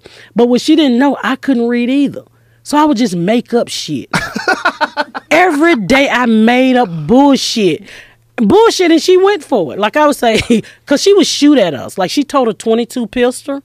Because she was, my mama was a very small lady, so she walked around a 22 pistol. she just carried it everywhere. Oh yeah, and we're like, we wouldn't wash the dish. Pow pow, wash them goddamn dishes. And we shoot it into the ceiling. Yes, and when it rained, it showed. So when it rained, water would come dripping through the holes that she left by shooting the ceiling. Then she's like, "Why the fuck the ceiling leaking? Cause bitch, you don't put twenty two of them holes in the ceiling. What the fuck are you talking about?" Wow, Yeah, that's a way to motivate kids, though. and we were Shoot. scared of her. I We were bet. scared of her. She, had a gun. She, fucking, she just never pointed at us. She was like, "Pow just shoot a light out." Wow. So, God damn. but we got used to it. Like, he go, mama, with this bullshit. Did she ever shoot at you? Mm-mm. Anybody? She shot at me one time. I was on the phone with my baby daddy. I was on the phone with my baby daddy. She's like, get the fuck out the phone. So my mom was like pre-handicapped because we lived in the project and the security guard fucking body slammed her and fucked up her spine. Oh, so she if you if she sat down, she couldn't get back up. So we have to be there to lift her up. So I knew I wanted to talk on the phone with my baby daddy. This time, at this time, I'm pregnant with my second child. So my mom was like, "Get off the phone with that motherfucker. He's gonna get you pregnant. That's somebody else's husband." So I tell my kid's father, I was like, "Hold on, while I go ahead and lay her down." Then she was only like 98 pounds. So I picked up and I laid her in the bathroom on the floor. And I was like, "You stay right there till I get through talking to my baby daddy." What I didn't know, Joe, is that bitch could crawl. She crawled out that bathroom like military style with that shotgun and shot at my ass. I flew out the door she shot at you with a shotgun. with a shotgun. She got it out the closet. She got. She shot at you with a shotgun because you were on the phone with a man and you put her on the floor. Yeah, I put her on the floor. She couldn't get up. So I Oh was like, if you don't stop shooting, who the fuck gonna get you off the floor? Oh my god! So how did you guys resolve that? she ran out of bullets. um, what did she shoot? Did she shoot just holes in your house? yeah, she would just shoot up anything. We would get evicted. she didn't give a fuck. You were getting evicted. so she Because would- she, would like you would be watching the TV and she would tell you to move. She'd blow the motherfucker out if you didn't move. Really? Yeah. How many times did she shoot the TV? Just once. God. Because we couldn't afford another one. it was only two. One in the, for the kids and one for her. How much material do you think? Like, I would say, if you're going to become a big name stand up comedian, you're going to have to put out a bunch of specials, right? So if you put out, how many specials can you do on your life before you have to start talking about other shit? Probably You know? four or five. Four or five specials just because you know life. what a lot of stuff that i remember like it was so at the time like i can laugh at it now but back then it was pain so I didn't get on drugs like my sister did. I didn't. My brother them got on drugs to deal with sh- bullshit that we was going through. I just stayed, you know, sober and thought these motherfuckers was crazy. So to get rid of the pain, I just kept putting it in the back of my head. I didn't want to remember it. So when I became a comic, all of this shit started rushing through my brain. And I have to ask my sister, bitch, is this real? I just asked my sister the other day. My granddaddy ran a bootleg house. So in this bootleg house, I had a retarded uncle named Uncle Cecil that was crippled. But my granddaddy would buy him pussy on Friday. But me and my sister would have to go in there with the prostitute and hold his legs back until he get his dick in before we could go outside and play. So I called her up and I said, "Is this shit real?" You had to hold his legs back. Because he's a cripple. You know how when they knees knocking, so he oh. couldn't st- he couldn't get it in until we moved his fucking legs back. Wow. And I remember one time I was How like, "Hurry were up!" you? Probably eight. I was like, Uncle Cecil, in and stop fucking smiling because he was retarded. He smiled all the fucking time. Oh, that's so awful. I know it's so fucking awful. And I asked my brother, I was like, do y'all remember this shit? Uh, am I going crazy? And all of them, like, I called my brother last week and I said, my mama used to have this theory. She said, when when it rains and the uh, sun is shining, the devil was beating his wife. You ever heard that? Yes. And then she said if it would rain and the lightning and the sun would shine, he caught the bitch cheating. so she's my mom would say, You should beat the bitch because she don't believe in God. I was like, It's the fucking devil. What are you talking about? You crazy bitch. Somebody I used to think they stole me, Joe. Nobody could be born into this fucking crazy oh, oh, family. Oh, he should beat her. She doesn't believe in God. Holy shit. And she's shooting at you. she's used to shoot at us all. It was Just think of the irony in that. You know, does God want you shooting your fucking kids? Jesus Christ. she's like, I can't hit you, but I can pull a trigger. Oh my God. Wow. And we was scared of her ass for years. We was scared of her. well, in her defense, probably very hard to raise a bunch of kids. What happened to her back? Someone slammed her on her back? Okay, we lived in the projects. She was the candy lady. So she, my mom, my candy mom, lady. candy lady. That's when that's the lady in the hood that sell the free pop, freeze pop, the candy, the cookies to the kids. And my mama did it because we was in the projects, and that money helped her with her light bills or whatever the fuck. Mm-hmm. And she used to talk shit to the security guard. This is back before the projects were really dangerous. So the uh, security guard was like, Mildred, you you cannot sell candy because it's fucking earn, earn income and you not reporting. But he was just fucking with her because my mama talked a lot of crap. So she's like, oh, fuck you, security guard, you ugly fake, whatever she said. So he came on, he said, I'm to come whoop your ass. And I had to be about probably seven. That dude came in there and beat the dog shit. I was into wrestling at the time. He was in there DDTing the shit out my mama. And before he came in the house, she gave me and my sister the can. She's like, go flush this shit. He on the way. So we're in the bathroom popping pixie stick like cocaine eating the shit. He in there whooping her ass. So he he hit her up against the wall and fucked her spine up. Whoa. So she sued the housing authority, but she couldn't read, and the fucking lawyer took all the money, and we got put out of the projects. Ah. So oh, that's what that when it damaged her spine, like she could no longer hold her neck up. Like if she be talking, that bitch fall over. So she had to keep us to keep her neck up while she was driving. Oh my God. One incident with this guy did that. Yes, she was like hap- ninety pounds. What happened to him? I don't know. I was a kid. I don't really know. I remember going to court and testifying. You know, That's you so know, hard to hear. That's so hard to hear. I got great jokes about it. You know, because like, great jokes. Oh. like she would do shit. She even though her neck was fucked up, she was determined to do normal neck people shit, like go across the track Normal too neck fast. people shit. like go across the track too fast. Right. And one time she she had a '64 Chevy that used to bounce, and she loved like old music. So we're in there just bouncing, listening to BB King, and she gonna beat the train. That bitch hit that first track, and that neck went back. She like, "Pick my neck up, bitch! The train coming!" My sister slapped the shit out of her neck, and it went through the '64 steering wheel. And Oh, we, no. So I had to jump on the seat and hold her neck up while she drive across the track. She pull over. You bitches hit me too hard. My sister's like, "Bitch, the train was coming." Oh my god, you bitches hit me too hard. Holy shit. So she could she could walk and she could use her feet, but she just She had a couldn't bunch suck of dick. I don't. How I do you know about that? She had a boyfriend, but I hope she couldn't suck dick because she never called us in there to pick her neck up. Is that where you would draw the line? I would have went and picked her neck up. I helped my cripple uncle fuck. it just seems different though. It seems like one more level. I mean, not, everything went. I saw. It's nothing that I did not see as a kid. Did you honestly. see murder?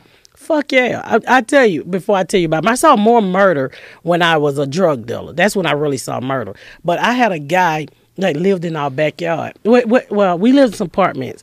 And this is when heroin and shit came out very popular in the black community. So my next door neighbor used to shoot up, but my mama used to shoot up too, but it was diabetic medication.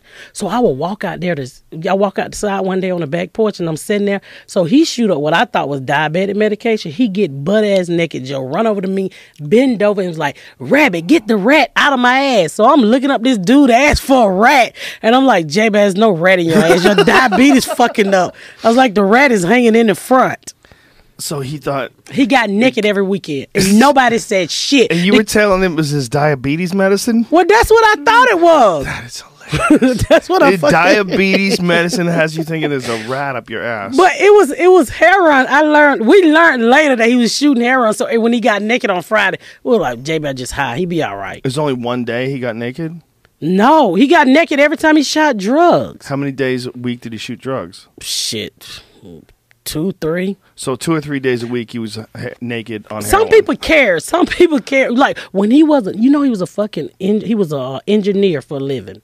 an engineer like he designed things. Yes, that's what he did for a living. He got on heroin. not Very. like an engineer like running a train. No, not like that. He designed shit.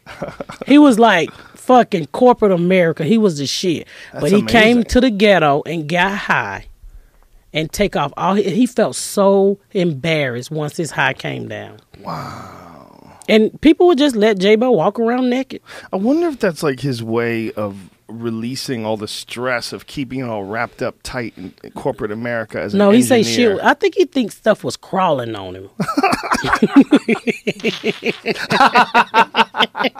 so he just get naked and digging his ass, and we'd be like, "Oh, J Bell just naked. He just high." Rats in his ass. I before we moved in these before we moved in this set of apartments, I would go to the wrestling match every week. When we moved in this set of apartments, I stopped going because it was nothing to see people fighting and you know motherfuckers out there acting a fool. It was more interesting to sit on my back porch and it was real. Wow, that is crazy. That has got to be so bizarre. Be that young, you got to pull one guy's legs apart to, to help him fuck. That's and then the you got Another guy that's running around naked and he's on heroin. That was the norm. When you're in that situation, nothing else seems what Right. you doing, the right shit is out of place. What I'm doing, this is what I'm used to.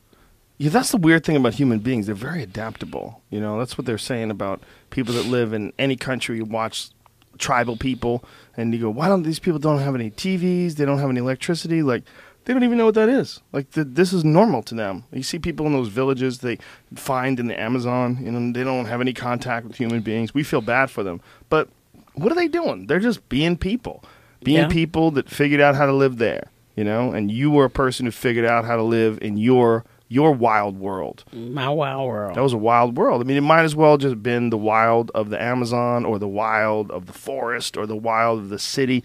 It's just wild. There's varying degrees, right? Yeah. There's there's there's places where shit is just wild and where you were living, craziness. Someone Yeah. should make a movie about your life. Like you should that's what you should do. You should write a movie, be all the best stories, completely totally factual, completely totally accurate, insane. That would be a fucking chaotic movie. yeah, for a 15 year old girl. 15 year old girl get her tit shot off while she's holding her baby and dealing drugs, and this guy's running around naked. He's got a, a rabbit up his ass, and he, you're thinking he's on diabetes medicine. I was naive. fucking. Oh, that's nothing. Let me. It's tell you more stories. Please do. Please do. So when I I was about probably about like I said I was about ten or eleven, so I had a really nice figure. So I you learned 10, you had a nice figure? I was fuckable since sixth, third grade. Honestly, titties, Wow. boobs. Are you sure? Yes. Do you have probably, pictures? probably no. So how do you know? I remember everybody used to say I was fine, and I didn't know what fine was. Wow. When And I tell 10. you, I tell you this story. So I'm about 10 or 11. So sometime I could just walk away from home. Nobody gave a fuck. so I go downtown to the local uh, Hilton Hotel because I said I want to go see what white people are doing. You know, rich white people because I thought everybody stayed at the Hilton was uh, rich. You know, and plus I went in there because we didn't have no fucking AC. So I was standing in front of the door when the doors opened. The AC hit me in my fucking face. So I'm standing at the phone booth one day and this white man say, "Hey, you want to come go to my room with me?" I'm like, "Huh?" And then he started like like he was jacking his dick, and I was like, "Okay." Honestly, I go to his room, Joe, mm. and he had me jack his dick, and I jacked this white man dick, and he paid me a hundred dollars. I'm like, "Are you gonna fucking be here tomorrow?" so I'm thinking this is my first job. I go home and tell my mom I got a job downtown jacking white men's dicks for a hundred dollars. You told her that? Yeah, she wanted did to she go. say? Oh my god! Oh, Why the fuck you oh. gonna get a hundred dollars in the ghetto for jacking dicks? Oh you might get some oatmeal cookies. You ain't gonna get no damn hundred dollars. Oh my god! Oh my god! Oh my god! How old were you at the time? Uh, I think I was eleven. You were 11. you told your mother you got a job jacking off white men's dicks for $100 and she wants to go with you. Yeah. That might be the craziest fucking story you've told so far. I said they're not hiring. You're too fucking old. You're not fucking this up. Oh, You're not no, you're not My fucking there, this up. she only had four teeth and she wasn't really cute. So she, it's funny that you have to qualify that. She she had four teeth, but she was cute as fuck. no, she wasn't cute No, at all. Saying, you know, but you, I mean, once you only have four teeth, it's like, what is really cute? Don't fucking your tongue. Something about being toothless is not that appealing to us. Wow, that is so crazy. Your mom wanted to go with you. Yeah. When I was look, when I was um, Where was all, all this going? What city was this again? Atlanta. It was Atlanta. When I it, it really started in the bootleg house. This is when I knew shit was fucked up. Like on Friday, my my grandfather customer was fall asleep, and while they was asleep, my mama would make me rob them. And for every person that I robbed, I got five dollars per person, and I probably was seven or eight. Wow! I remember that shit like yesterday. And I told, her, I said, "You taking advantage of me? I should be making more money." so I, I asked her for ten percent because I've been watching Sesame Street, but neither one of us knew what the fuck ten percent was. you so asked she- for ten percent of the robberies because you were watching Sesame Street. Yeah. Oh so, my God. So she didn't know what it was, and so I was like, "It's ten dollars." So she gave me ten dollars for every wallet that I stole. Wow. And I fucking would get up on Saturday morning and play Pac Man till the fucking sun go down. I only did it because I wanted to play Pac Man. That is incredible. Yeah. What a crazy environment. Now, no, growing up and then getting past that and looking back on it, like when you were sa- a- a- asking, "Does what did this really happen or am I crazy?" Like, how does that feel now when you tell these stories? You you being this normal person now, you know, as normal as you can be, having children that are b- doing great, living in the suburbs, staying calm. Like this, this has got to feel like another life, right? It is another life. yeah. Wow. I, it used to hurt me. Like it used to, like I would cry, and when this shit come up, and I was like, I'm not. You know, I have I have this whole thing in life, ain't shit gonna get me down. And I learned that from a fourth grade teacher because I, you know, I used to go to school. I was a stinking kid. I was a poor kid, but I had a teacher named Miss Troop that would tell me, Patricia, get here earlier and I will bring you clean clothes and I will comb your hair. So we were in the bathroom one day and she just was combing my hair and she said, I want you to remember that you can be anything in the world you want to be. All you got to do is believe. And that lady just died this year. And I, when I did time in prison, anytime I got low or anytime I wanted to question something that I was trying to do in life, I went back to Miss Truth. Cause she, to me, she was the first person to ever believe in me. And I'm 42 years old, and I still fucking quote Miss Truth. That's crazy. Isn't it amazing how one person like that can have an impact? Two, think of those two people's impacts. The one lady that told you you're funny, and then that lady telling you you can do it. The caseworker is my godmama now. I still talk to her every day. Wow. Yeah, She and she think I'm fucking away. hilarious. She must be blown away by that. she, when, when I got more in depth with the stories, like you know, after I tell you all the stories, it probably take a month. You know, the people call me. Can you tell me this story one more time? And a lot of time they remind me of shit. How many? Do you write these down? Do you ever write them down? You just confident you're gonna remember them all? I do remember them all. I guess. Well, it's it's like the sex that you're working on. Like now, I talks about my mom and my act, and I talk about being married. So I really don't need the the cripple Uncle Jack and Dick. you know, right now, I tell that story later on in life on stage. I talk about being a drug dealer. And the, you know, just the basic, just stretching the surface. Right. You know, because I'm not a star, so it's only so much you can put out there before you make your fucking audience cry. Uh huh. So you know, when you when you become Chris Rock, they'll take anything from you. But I'm a Miss Pat fucking nobody. I gotta give it to them easy. And you gotta remember, I'm a fucking black woman talking to a white audience. Most of my fans are white. Why So is that? I have no fucking idea. But I appreciate y'all to the fullness. Hey, I love the fuck out. I don't give a fuck if you had one eye. Thank you for supporting me. What do you, What do you think it is about the audience being all white? Like, how'd that happen? I don't know. Honestly, I don't. I did a radio show called Bob and Tom in Indianapolis. That's where I got a lot of them from, and they just started coming. I mean, I would go into that mainstream club, you know, mostly white people, and I would tell these stories, and people be like, "Wow!" And I still have people be like, "Want to cry?" I was like, "Get the fuck away from me! I'm not fucking crying over this shit. I'm over it." Wow. So it's just because they don't have anything like that in their life, and you. You're, I think people like to know that you overcame. Mm-hmm. You know, I could be on crack like my sister. My sister been smoking crack from day one. She been on drugs all her life. Oh. And I think that's how she dealt with her pain of fucking molestation and all the bullshit that we went through as kids. Mm-hmm. She'll never admit it because she haven't faced up to the problem yet.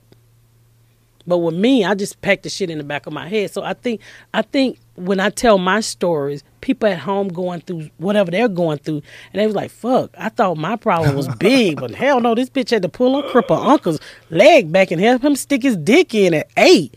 So you realize your life ain't as bad as you. I think after you hear my story, you're like, "Oh fuck, I had good parents." It's the feel good story of the year. God, I can't even imagine. So you start 11 years ago. You start telling this on stage, and when when you first started doing it, were you doing it? You were doing open mic nights, and then well, I started talking about my life about six years ago when I moved to Indianapolis. so six years ago. Yeah, So the five years before that, you were doing all black clubs, Yeah. all in Atlanta. Mm-hmm. And so then you were you were more like everyone else around you, just Yeah. trying to like do whatever everybody else did, try to get laughs. Yeah. So f- moving to Indianapolis, is that when you started getting paid work, or were you getting paid work before that? Um, I, I started getting paid work in Indianapolis. I became I became a comedian. I was bullshitting the whole first time. And my husband used to always say, Nobody wanna hear that chicken shit on stage and I didn't know what he was talking about. He was like, It's not funny. I mean he wouldn't say it to hurt my feelings, but he said he wouldn't he wouldn't support it. He never would come see me. He's like, That that that ain't funny. You know, anybody can talk. Why are you gonna talk about your bedroom on stage? And I was like, Oh, you just fucking hating. But when I became Miss Pat, who I am today with my life, he's more supportive. Like when I said I'm going to do Joe Rogan podcast, he was like, "Here's my credit card." But before, be like, "I'm not giving you no money to go tell him fucking roast jokes." so it makes a difference. Like he only seen me once. What? Yes, once. Katt Williams. When I opened for Katt Williams, he invited him out. That's the only time he's ever seen you. Because you know what? He said, I was never funny to him. I was always serious. And he said, people just laughed at what I said. They thought I was trying to be funny, but I was just being me. Wow. So for him, it wasn't funny. No, because you know what? When I did Bob and Tom, and I talk about being my baby daddy shot me in the head, another dude shot me in the titty. His his coworkers listening, he was like, "You shot your wife titty off." He's like, "That wasn't fucking me." That was Oh my He is god. constantly asking abuse questions about me. Oh my He's like, you snap your wife with a skate. Like, dude, that was not fucking me. That was the dude before me. Oh, that is. I was so broken before I met this dude. Wow. Is your nipple like together still, or is it just like gone? No, no, it's it's it's there. It's a little it's a little damaged, but it's there. And you have a piece in it still, right? You said you were saying No, what not- I, I was saying when I do my mammogram and they smash my boob, you can see the uh the gun the what is it called? the the gun the The fragment on my You my see bullet fragments? Yes. Wow. Little spots, and it look like breast cancer, but they know it's not breast cancer. So they have on my chart and my mammogram office been shot in the right titty, missing nipple, Did they say titty on your mammogram? or whatever, boob, breast. Yeah, if your doctor starts calling it a titty, you might want to. Like, Where's your fucking certificate, man? can, I, can I see where your diploma is? well, I'm old school. They always titties, Joe. Tit- Always. Yeah. That's a good name for him. I got no problem with that. What do you call them? Tit- titties are great. Okay. I have a friend who says, my friend Steve says uh, titties for things that are good. He's like, uh, we're going on a titties camping trip. I Like, say that means tits. it's good. I say tits like that's tits. Or the tits. Or Yeah. something like that. yeah. Boobs. I don't have Boobs. boobs. I got titty. My shit hangs like balls, and I have to put grease up on them so they'll slide across my stomach easily, so they don't fucking create fraction and make a sore. Oh, no. Really? Yeah, I got real shit, Joe. We were talking about your husband before the podcast started about he became a vegan, lost a- Yes. a, ton of weight. Lost a- over hundred and some pounds. That's crazy. Yeah, it's, his health was going down. I mean, knees and shit hurting, everything, and he just said, "I'm not eating this shit anymore." Well, if you're a hundred pounds overweight, just My imagine husband, a big guy. He was a big guy. carrying an extra hundred pounds. Like just everywhere you go, you have to put a hundred pounds on your shoulders. Like everything will start breaking after a while. That's what most people are doing that are hundred pounds overweight. They just don't think about it, right? Yeah. So he got his shit together, became a vegan, haven't eaten meat in two years. Wow, that's crazy. Did you do you stick food in his face? Like smell this bitch. It don't bother. My husband is so fucking strong minded. This motherfucker went on a 40 day water, just pure water. I was like, are you What? fucking crazy? Well, you can't live on just water. For He 40 dropped days. so much weight just on water and went to work every day. That's crazy. You're not supposed to do that. That's what I told him. I said That's it's some dying. stupid fucker on on face on uh, YouTube that told him he can live off water. I was like, look at your fucking titties. They're fucking just gone. You need to eat something. Forty days of He no went eating. forty days of no eating. Did you drink juice? Nothing. He didn't even brush his fucking teeth. He brushed it with water. There had to have been supplements or some kind of. No, he didn't. can't I'm just telling you, live he, off water for he that. I lived don't- on water. Well, let's see. How many days do you think it says online? I'm not saying his story's not true, but if you I can call him and you can how many, ask No, him. I believe him, but I'm saying how many days I did do it. you think it says online that you could only drink water before you die? I did a a 10 day water lemon more than fast where I couldn't Mm-hmm. No, eat. he didn't do no lemon. He did Brian, all how many days? I would say you could live to be 30 days with just water and maybe some stuff, but, I think it's 21. but you'd be dead like the last two weeks. I think that's like this. Isn't that the the story behind Drunken and Afraid? Or Who's that? not Drunken and Afraid, Naked and Afraid. don't they? Uh, don't they say that? Like it's 21 days is the day. Hmm. Okay, let's find out. Can you live off only water? We'll go to Yahoo Answers. It says the average person can, depending upon your body fat, the average person go from a week to one month or so without food. So And this guy went 40 days. He like probably hit the boundaries. He of was what's so he was shaking so bad, and I was like, "Can you please fucking eat? How you just gonna down me? I don't even know what a policy at." That is so crazy. He had to do some kind of supplement.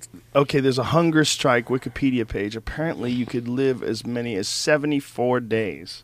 That's the longest a person's ever gone with just having water. Oh my God. Hunger strikers dying after 52 to 74 days. So 74 is uh, a big one. That's ridiculous. Yeah. Gandhi Gandhi apparently went through a bunch of uh, hunger strikes. When he was, uh, I didn't know Gandhi was alive so young. I don't know, so long ago. It was 1922. The Only way I can go on a hunger strike is they shut down all the Chick Fil A's.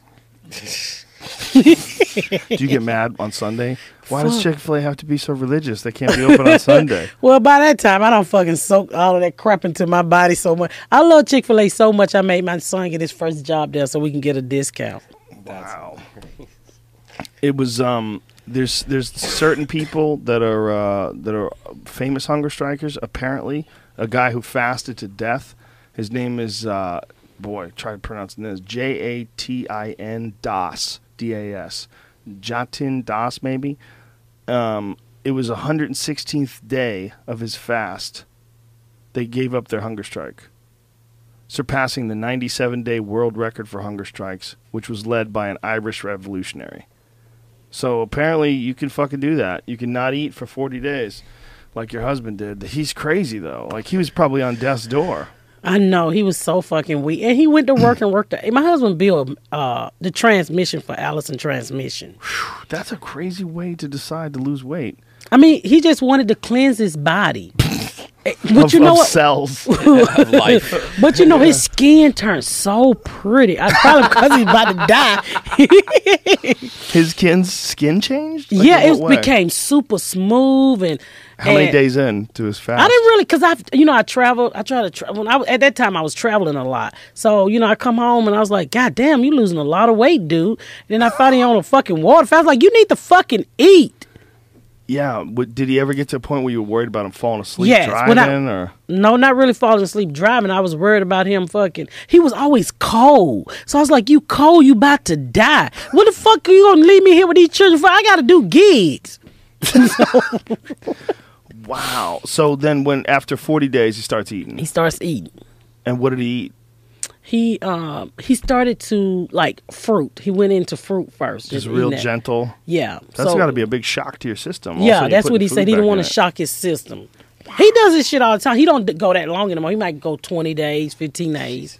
Whoa, really? Mm-hmm. I've heard of people doing like six days of juice. That's it. You want me to call him and ask? him? No, I listen. I'm not questioning. I'm just saying I don't know anybody who's ever done that. That's a Yeah. very extreme dude. He just like that. When he when he just, I tell you, he used to smoke cigarettes, and nobody knows this. And he just stopped. And he started back one time when I got arrested. He went to court with me when I was getting my life together, and I needed my driver's license. And the judge said, "You have five thousand dollars worth of traffic tickets." How you want to pay this? And so my husband like, Your Honor, I can only get five hundred dollars out at one, you know, during the day. That's it. He said, "Well, you got to go get some money. We're gonna lock her ass up." He started back smoking because he never been to jail. Wow. That's the hardest one, probably quitting smoking. That's No, he went cold turkey. He and after I got out of jail, he stopped. He did it again about a week. He always do every fucking thing cold turkey. Joe, I've been trying to lose weight forever. I've tried all the nice shit out there. Nutrisystem did work, but I can't afford the shit. So now I'm back at my Ex-Lax diet because that's really cheap. Ex-Lax diet? Yeah, I What's take- the Ex-Lax diet? You take it and shit your oh, brains oh, out. no. I say that. and he gets mad at me because I do Ex-Lax, and I get mad at him because he do water. yeah, I think Ex-Lax is probably worse for you than water. don't I know, I do the mild you at all. form. The mild form of Ex-Lax? but I mean, all that's do you're it's a diuretic, right? I mean, what does it do? It's it a- makes me shit. Yeah. Off pounds. Like if I can eat a cheeseburger and I really want to get rid of this cheeseburger, it blows I right through you? it blows right through me. it's the po bitch diet. Okay. That is not a way to do it. I That's a know, Joe, but sometimes I can't resist Chick Fil A. like I like coffee, and I really can't drink coffee because I got sensitive nipples. Coffee make my nipples really sore. It almost What? feel. I'm serious. I coffee just makes your nipples sore. caffeine fucks my breasts up. Wow. I got caffeine breasts. I'm called caffeine breasts. And women's out there who's listening, they know I'm telling the truth. so this is a common term, caffeine yes. breast. Yes, when you drink too much caffeine, it fucks with your your titties. So I just went and had a mammogram on just my left titty two weeks ago Wow. because I, I had too much caffeine. So when I lay off the caffeine, my breast stopped being sore. But I like Chick Fil A coffee. Fibrocystic breast. That's what it's called. See, that's Yeah. that's the medical term. yeah. Fibrocystic God breast. damn it, you. Google everything. I do. I'm constantly, um, constantly curious. Yeah, uh, pain or discomfort in both breasts. Pain comes and goes with the period, but can last through the entire month. Breasts feel full, swollen, and Yeah. heavy. Yeah. And caffeine does that to Mm-hmm. my breasts. Well, my nipples are hard to set in the bra. I have to wrap them in, uh, uh, I have to wrap it in tissue paper. Wow, that's crazy. But coffee fucks me up, but I love it. Some women get it from eating chocolate, Yeah. drinking caffeine, or eating high fat foods. It causes their symptoms. Uh, but according to this uh, medical page, there's uh, no clear proof of what's causing it. Know, Well, pain is very when I come off of caffeine, my Mm-hmm. titties stop being sore. Honestly, I know my titties. Well, it makes sense. Fibrocystic breast changes. Fibrocystic breast. That's Mm. what it's called. Painful, lumpy breasts. Yes, lumpy, and it almost make you feel like you got, you know, like you feel a lump. So I went in two weeks ago, and I was like, I'm very paranoid because breast cancer running my family. So I, on my daddy's side, so I was like, just check my damn titty, so my doctor know that I'm a comedian. You say it that way to Yes, I say any fucking thing to my doctor. I Really? Love, I fucking love my doctor. Like when he giving me a gynecologist visit, I be like, how do this Blue Cross Blue Shield pussy look, doc? So they gave me a mammogram on one breast and like, you don't have any fucking lumps. Lay off the damn coffee. Oh, that's all it is. That's that, that's fascinating. That's Yeah. amazing. Is there anything that does that to your dick? Do you have fibrocystic dick s- cells? Uh, When Drink you're a coffee, woman and you dick is- turn about 40, your body's like a 64 Chevy. You must repair that bitch. Like, honestly, since we're friends now, I tell you. Mm-hmm. Okay. So when I turned 40, my cycle came on one day, wouldn't go off. So I had to go in there and they go, I don't know the medical term, but I know you're to, I know you're to Google it. They have to burn the inside of your vagina. Oh, good lord. And they burnt my vagina, Joe, and it was beatboxing for like three weeks. It was a, it, it didn't hurt. It was like boop boop boop boop boop boop. So I called my doctor. I was like, my pussy is singing. Can you stop my pussy from singing? so it was like air, or no, it was healing. It was healing. Yes, So in the healing, it was popping, and it was sounding like it was making music. What kind of healing was going on there? I don't know, but it was like boop boop boop boop boop boop. I could almost feel it in my stomach. And my doctor know I'm a comedian, and I was like, I'm serious, doctor. My pussy's beatboxing. So I go up there, and he said it was healing. So essentially, they had a cauterize. Is that the term? Yeah, something like that. So you were bleeding so much that they had to go in there. They either do two things. They either burn the inside of you or they give you a hysterectomy. And I didn't want a Oh. hysterectomy. So there was no other way to stop the bleeding.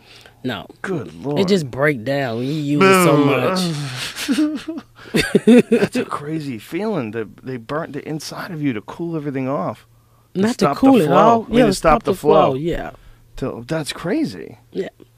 God, this extra things that women have to worry about. Breast cancer is one. Like they say, dudes get breast cancer, but you know, I'm like, name All one. y'all got to worry about is drop penises. That's it. And then they, yeah, soft wieners.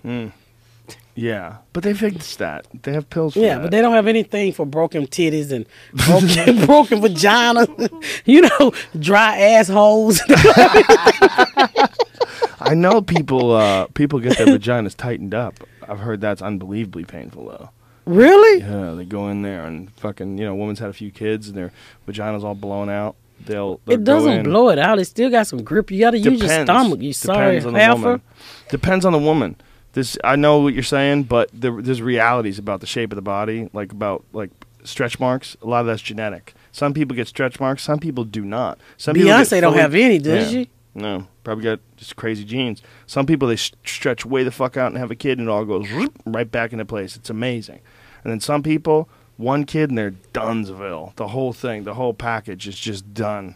Like like someone just drove a truck through a water balloon. My my daughter-in-law is like that. I was like, don't have a baby because this baby is gonna fuck up your figure. I said, you young girls need to stop fucking trying to be mamas. Take your body and abuse them. Have fun. Have a baby when you fucking in your late thirties before it's about to dry out.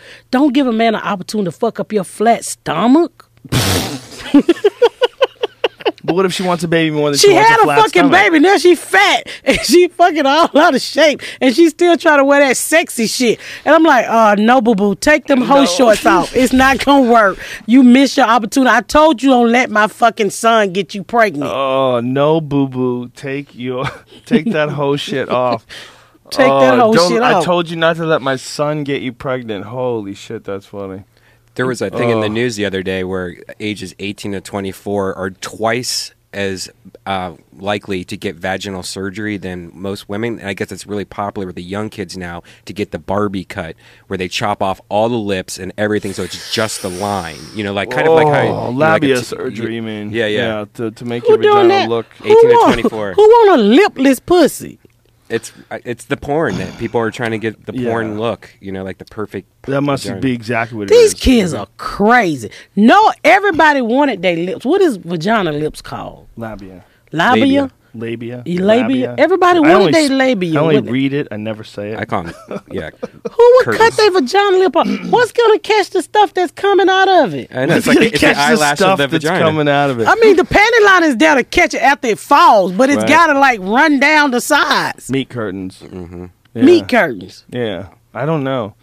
I think it is pornography though, because you think about like pornography is so br- it's so bright and visual. You know, like if you got a camera you if you're having sex with someone, you know, you, there's a lot of stuff going on, right? There's a their faces in your face, you're kissing, you're touching each other. But if you're watching a porn, a lot of times they're just showing you like the insertion. They're showing you the dick and the vagina. They're showing you the body parts. They're showing you things moving, and you're concentrating on like this one particular area.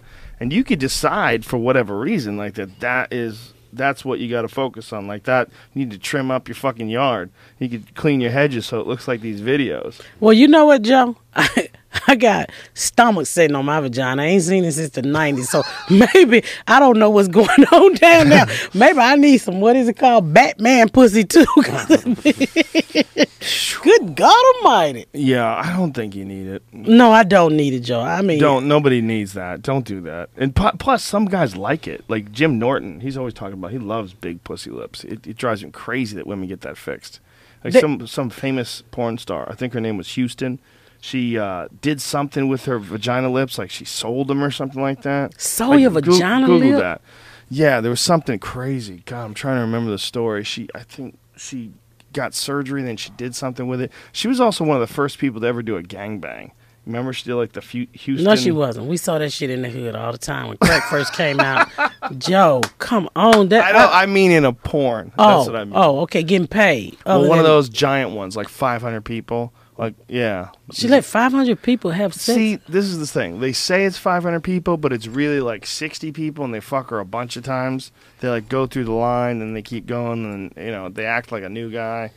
I think some of them have actually gone. I think I've heard of that. I'm not into porn. I'm not into porn. no. It was. Houston. She sold her labia for fifty thousand dollars. and what did Jesus somebody do? Christ. Buy them and suck on them for skin? Yeah, like yeah, like a silky blanket. What do you? How long will it last? Fifty thousand dollars. How long is it good for? Is it in his freezer somewhere? Uh, He's probably had it dried out. So it's like eating it's like eating beef jerky. beef jerky vagina. I need to call and tell my daughter that. She might like that. Oh, is there? A, I need to. Tell, she might like beef jerky vagina. Is there a photo of said labia? No, I don't want to see no sublabias. I don't see that. I just, I just don't understand. Is there a before and after picture of a No. pussy? If there's not, that's it's, ridiculous. and it's just reportedly like it's, it's Okay, so it could be It could be fake. yeah, I'm more for the women who trying to keep theirs, and you know, yeah. I'm just from- want a vagina jacket. just, I don't understand. I, it's got to be that. It's got to be the porn. It's got to be. It's got to be. I mean, think about fake breasts. Fake breasts are so. Com- you know, uh, the other thing I was at, uh, I did KROQ the other day, and um, they brought up Korean women who win the uh, like Miss Korea. You know, Miss Korea. They look exactly the same. Like pull up, pull up. There's a vi- uh, All those women image. look the same anyway, Joe. Oh no, no, no! This is way crazy because it's all about plastic surgery. They get a very specific type of look by plastic surgery, and it's super, super, super common amongst So Korean who women. win? All of them? But that's what's crazy. It doesn't make any sense because they look exactly the same. So over the years, like so, how think of how many? Look at this: plastic surgery blamed for making all Miss Korea contestants look alike. Look at what these women look like. They look exactly the same. Like you could have photos of any one of them doing something, and then tell the police, and, And the they other all one go to would be jail. charged for the crime. I mean, look at what they look like. I mean, I don't like generalizations. You say, "Oh, everybody looks the same." Well, maybe to you, you racist fuck. No, those girls look exactly the same. And what they're doing is apparently they're going and getting a very specific type of surgery, uh, and they shape their face to a very specific way. And they do it with their chin, and they do it with their eyes, and they do it with their noses. And when They it's all like said the and done, fucking person with a different hairdo. very close at least, very close. I mean, really close. When it's all said and done, they're How you know almost they wasn't exactly the born like that? No, no, no, no, no, no. There's a lot of before and afters. This is a real common problem. In, in well, I wouldn't say common. I wouldn't say a problem. Rather, it's a cultural issue in Korea. Their That's a good plastic surgery has run rampant. Because if you don't want to have sex with your wife, you send one of them over there. And when was I mean? Oh, so if you won't want to have sex with your husband, Yeah, you- your husband. And you look exactly yeah, like- you look just like that. Just send your husband. yeah, but you got Why you go out with your boyfriend? if he sticks it in there and he re- he realizes like this one's tighter, this one's got that extra work done down there. no, men don't know. this is not my wife. what is going on here? Unless he thinks that she had something done, but it's just uh, it's very strange that they're all adopting this uniform look. That's scary to me. You know, that's a scary. Uh, Here's before and after of one. You could see. yeah, look at this. You know, she looks very actually. Fuck, she needed that. She like a little boy. They should do that, Joe. She look like she look like the They're- Karate Kid. If you could tell, the big the big thing that they're getting is the you know what the, what's been quoted as the anime eye. If you look at the eyes, they're very big and you know they're kind of stretched. How do they stretch their eyes out? They cut the lids. they change the lids. They change the shape of the lid. They they go in there and they they, they take That's like just a too much for pie me. slice out, pull that bitch together, and their eyes are like this. That's what they do to people when they get older too. I know a dude who did that, has eyes done, like to get your eyes done, and all of a sudden you're like this. It's nothing like seeing a, a dude looking like an old ass woman with plastic surgery, isn't it? Kenny Rogers. Have you seen him lately? It is the creepiest thing ever. He's like on a commercial right I now, haven't and seen he, Kenny Rogers. Terrifying. You know who Kenny Rogers is? I Do you know who he fucking is? like country music. Yeah. yeah. Yeah. Well, do you ever see what he looks like now? No, yeah. Let me see. You wouldn't I haven't recognize seen him. You wouldn't Really? recognize. Yeah, poor guy. He's pretty open about it. I think he's had conversations about it. Talked about how he fucked up. Shit. I mean, you kind of have to talk about how you fucked up when you look like this because it's it's so obvious. Well, Joan Rivers had a lot of it. Yeah, that's not a bad picture, dude. In that picture, he kind of looks normal. But He there's look young pull it- that's a bad picture. That's a bad picture. Go get get a good one because there's some good ones that are like really shocking. Just pull up Kenny Rogers bad plastic surgery, and you'll get some good ones. I was on the beach the other day, and uh, this dude caught a uh, a manta ray. You know what a manta ray is?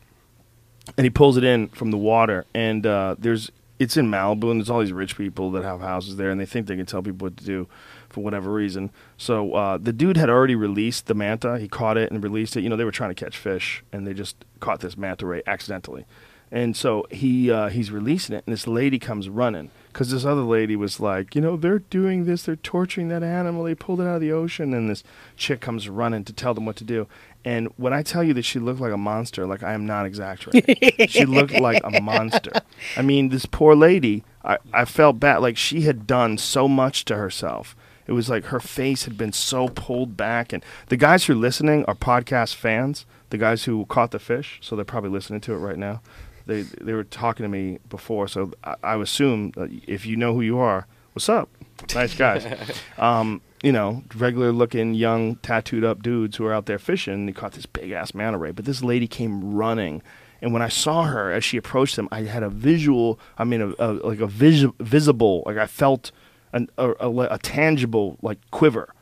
Like I saw her, I made the visual contact, like my eyes hit her face, and I was like, I just, oh, Like, who fucked up your face? what did you do? And not only that, she's in this crazy ass fucking multi-million dollar beach house. You know, this be- those beach he- houses in Malibu are And, he, ridiculous, and he's off somewhere cheating with somebody whose eyes is not wide open while he sleep. He's probably just Xanax the fuck out, just trying to deal with her and him and his own life. He's a, probably a mess too. I don't know who he was or who she was, but it was the arrogance of this crazy lady running up to these guys. She goes, "Guys, throw it back, throw it back." Like you could keep a manta ray and eat it if you wanted to. Nobody could stop you. And it's like, you be look out there. That's the ocean. Like that's really fucking big. like this idea that you're like, this guy on the, the side of is going to do anything to the population of the manta rays. Like that's not how animals die. They die because of giant nets that they pull amongst these huge boats, and they they pulled him out of it. That's what's over pop overfishing. It's not a dude on the rocks pulling some.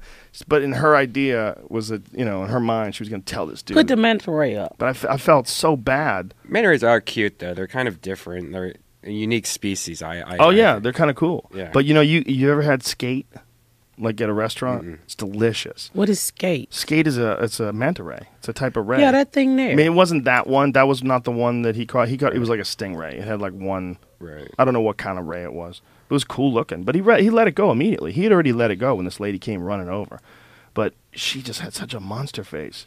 That He should have pulled, said, tight "I'm- monster face is so I'm scary. gonna take this manta ray and beat the hell out of you if you don't get off this beach. They would Loose call your the face up. They'd call the police so fast. They probably have. I don't know how they do it, but you know, like oh, here's Oh, there's Kenny Rogers. That's a good bad picture of him. Why you say it's bad? The one on the Look right at his eyes and his nose is. looks. He looks, like he's high as fuck. He might be in California. That's not a good one though. There's some other There- ones there- where it just looks really awful. Where there, there's other. I I've seen a one comparison. Like this one's a good one too, maybe. Yeah, that's it. That's a good That's it. Holy fuck, he like a crazy. that cannot be no Kenny Rogers. is. It is. That's his daddy. No, that's him. They changed the shape of his face. And it Oh doesn't. and, my god. and it doesn't make you look better either. It just makes you look different, and not in a good different. His eyes is wide open. You can't shoot that shit in your face either, man. That thing that everyone's doing where they're putting filler in their face. yeah. Not just Botox, No, but the filler. Mm-hmm. black girls are putting it in their ass. They putting uh, uh so many transgenders have died. I'm serious. What From stuffing things in their No, ass. they was no. You haven't heard about it? Google it. They was taking people was telling they was giving them oh, butt shots, but they mm-hmm. was putting fucking cork, Cooking oil. corking oil in their ass. Mm-hmm. Make, and I know I know so many black girls with fake booties. and when that That's shit a meme hardened right up, now. That's a photo with some captions on it for yeah, sure. when that shit hardened up, ain't nothing they can do with that crap. Oh, They can't go in and cut it out. No. I don't know. I don't. I wouldn't let nobody shoot no no fucking Home Depot stuff in my booty. Well, some women that had their lips done back in the day are they're they're scarred for life. There was this poor lady that used to live down the street from me, and she had uh, like she'd talk to you, and she had a line like right here from here to here, a straight a straight line inside her lips from where she had these artificial lips put in, and so when you she would talk to you, you would see the scar, like the scar in her upper lip. It was so distracting. It was like, what did you do? You just She probably got it for sexual pleasure. she wanted lips like yours. She wanted natural ones. Couldn't get it. I always get compliments on my lips. You have beautiful lips. You Well, thank you. You hear that, Well, I got. Wait a minute. What? Joe said I have Nothing wrong with beautiful lips. They're beautiful. That's what white women want. They want those plump, juicy lips. You know, white women sometimes they'll go drastic measures. and they want big asses now. Mm-hmm. Yeah, they're getting them too. It's Yeah. weird. You Yeah. see, you see that show? Was it bo- botched? Botched, Oh, where it's no. all Yeah. plastics. They, I was watching one last night where the woman got the the fake butt and it started to it popped or something like that and started going into her leg and her and her and stuff. And they couldn't get it out because it started growing it, uh, uh, with the muscles. It started attaching to muscles, so they couldn't take it out. And so she just decided to get another one put in there, and then that one didn't take because there was it was just all What fucked was she up getting?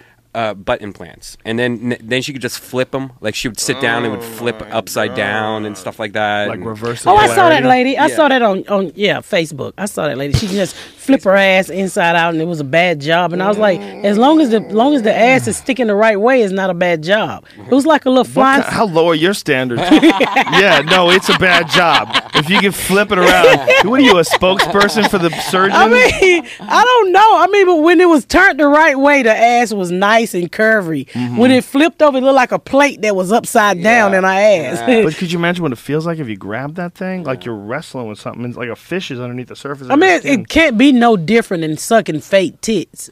I, I got to grab a gr- girl's butt at a strip club in Dayton, Ohio, and it felt just like boobs on your butt. But hers, was- she got the really big ones, the ones that were like the size of basketballs, and so it was just like jelly. She It was just white? very jelly. Oh yeah, yeah.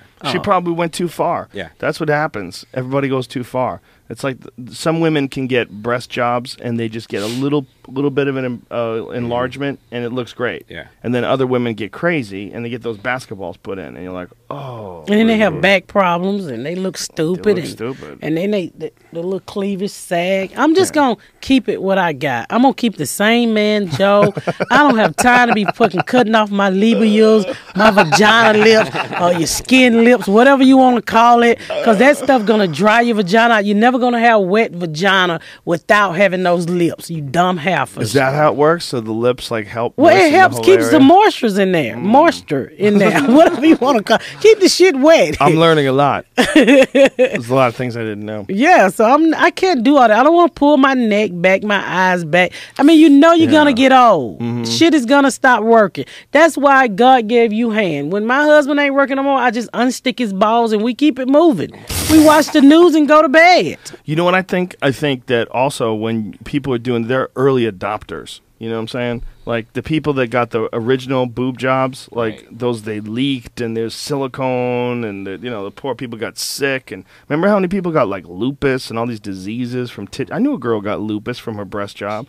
She had a leaky breast job and she got lupus. Like she was all fucked up. Her immune system was jacked but now like they have it down where like you know it's very few reactions. It's a different feel to it. Like you were talking about it's like a Gummy bear boobs. yeah. Yeah. they feel like a real breast. They Yeah. feel like like really firm real breasts. And i think that in the future and not so far away either they're going to be able to give you injections that make a woman's breast grow like they're going to be able to grow natural Well, breasts. everybody breasts ain't. You know, I think if you if you don't have breasts, the shit is probably hereditary.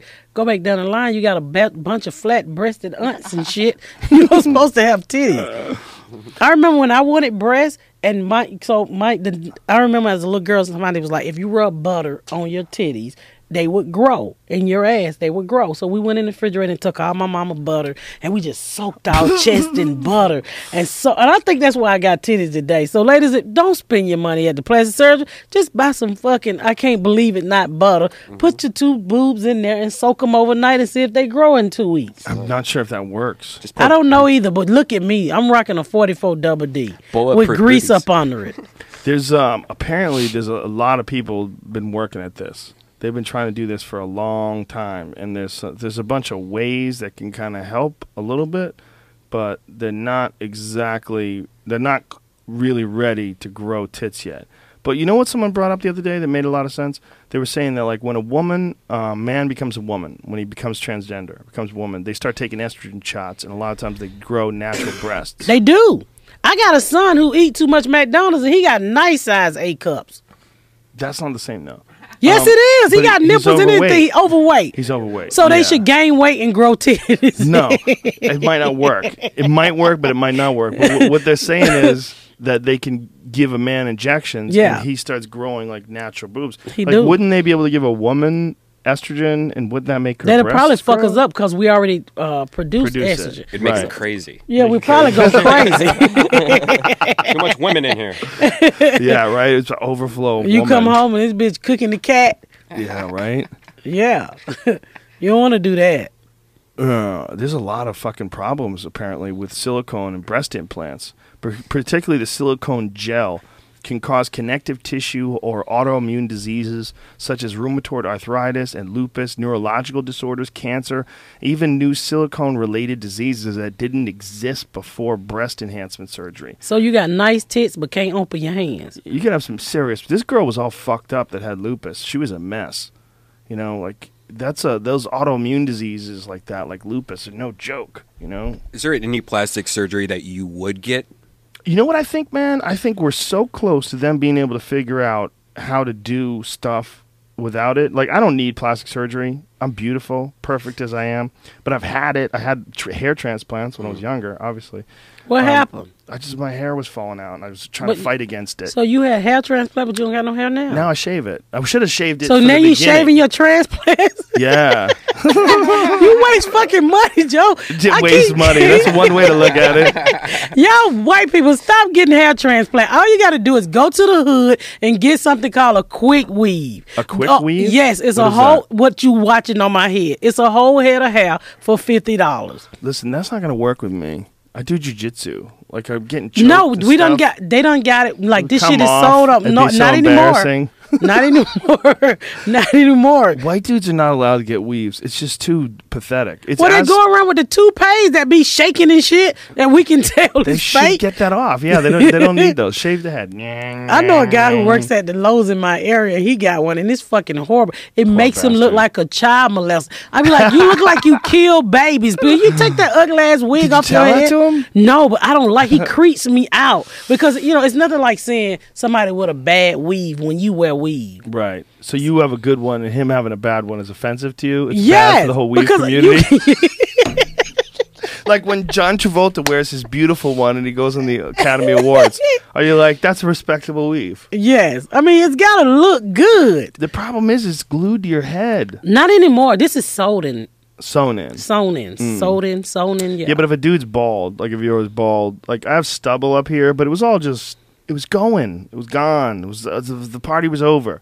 The, what happens is they take hair from the back of your head and Yeah. where it's never going to fall out, and they move it to the top. The, the joke was that it's like taking a bunch of really healthy people and you move into a neighborhood where everybody's dying because that's what it's like when you have hair. You don't think about that. Did your You're like, transplants die? no, they stayed. They stuck around. They're the new residents. That like they. they So do they grow now? Yeah, yeah, they grow.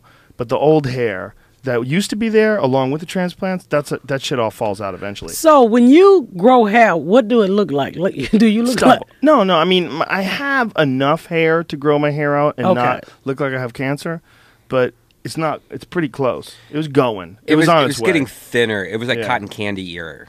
It was getting Cotton older. candy ear. It was, it was My husband falling was out like more that. and more, and it was it was annoying. Is that It's what like, they it's still do easier to now? Just shave it. Yeah, they do. Well, they do it now. They do uh, what they call um, single follicle. So they take like one hair at a time. They'll take it from there and put it up there. But the bottom line is, you only have so much hair back here. And especially if you go full Ronald McDonald, like if your your hair goes bald like way back to the edge, imagine taking that little edge and trying to populate your entire head good luck. You don't have enough hair. So then they figured out how to clone hair, and that's what they're working on now. They're working on cloning hair.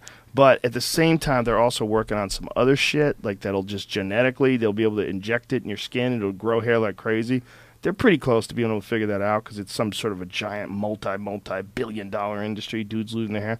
But if I could give anybody any advice from someone who's already shaved their head, shave your fucking head. I look- it's You so sexy. easy. I Thank you. so My husband feel lost his hair too. He was trying to hold on it's to that shit. so like freeing and i don't i truly do not give a fuck like it doesn't bother me at all anymore my hair used to fuck with me when it was falling out because i was thinking about shaving it but i wasn't sure if i could you know i needed to just, just jump in and do it but talked once i about it did it i was like oh god yeah once i did it though i was like oh this is so much better My husband used to have that Kid 'n Play fade, but he had that hole in the middle. that's a sad and it was I was like, uh, can you fucking get this goddamn teacup hole off the top of your head? Let it go. It looked like he looked like a bottle top opener. what did you want him to do with it cut the shit off. He was losing his hair, was thinning, and it was like it would grow around the fade, but it had a hole in the top. So he was good until he went. What the fuck? you know, it looked like he was keeping a little safe on top of his head. yeah we talked about poor jason alexander decided at like 50 something years old to wear a toupee out, of, out of nowhere I don't know Jason Alexander, but you don't know Sein- seinfeld the show seinfeld George from Seinfeld. Joe. You ever watch Seinfeld? No, you're little too busy dude. Yeah. shooting people and fucking getting arrested. Oh no, my husband watched Seinfeld. He turned me on to Seinfeld. It's like I don't want to watch this boring ass show. And then I watched. I was like, this is a fucking great show. It's a fucking great show. Yeah, we spent many nights watching Seinfeld. Do you know? Do you know Richard Pryor's story? yes, I do. Do you know his story of like of growing up in a brothel? The whole Yeah, deal. I, yeah, but I, yeah, I know. Your story's like five times more crazy than Richard Pryor's story. Really? Yeah. Yeah, I think so. It's it's pretty close. I mean, Richard Pryor. I didn't suck no. Oh, oh, I didn't turn gay for two weeks. I read Richard book. He turned gay for two weeks. I was like, holy probably fuck, more than two weeks. probably more than two weeks. It's more like it. he did some stuff. I don't know. I mean, there's a different time too. If you stop and think about like what was going on in the '70s, think about all the people that are so allegedly involved in gay shit.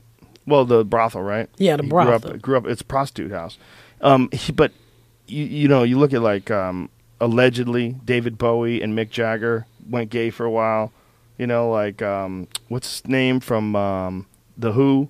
What the fuck's his name? Not Roger Daltrey, the other guy. Jamie.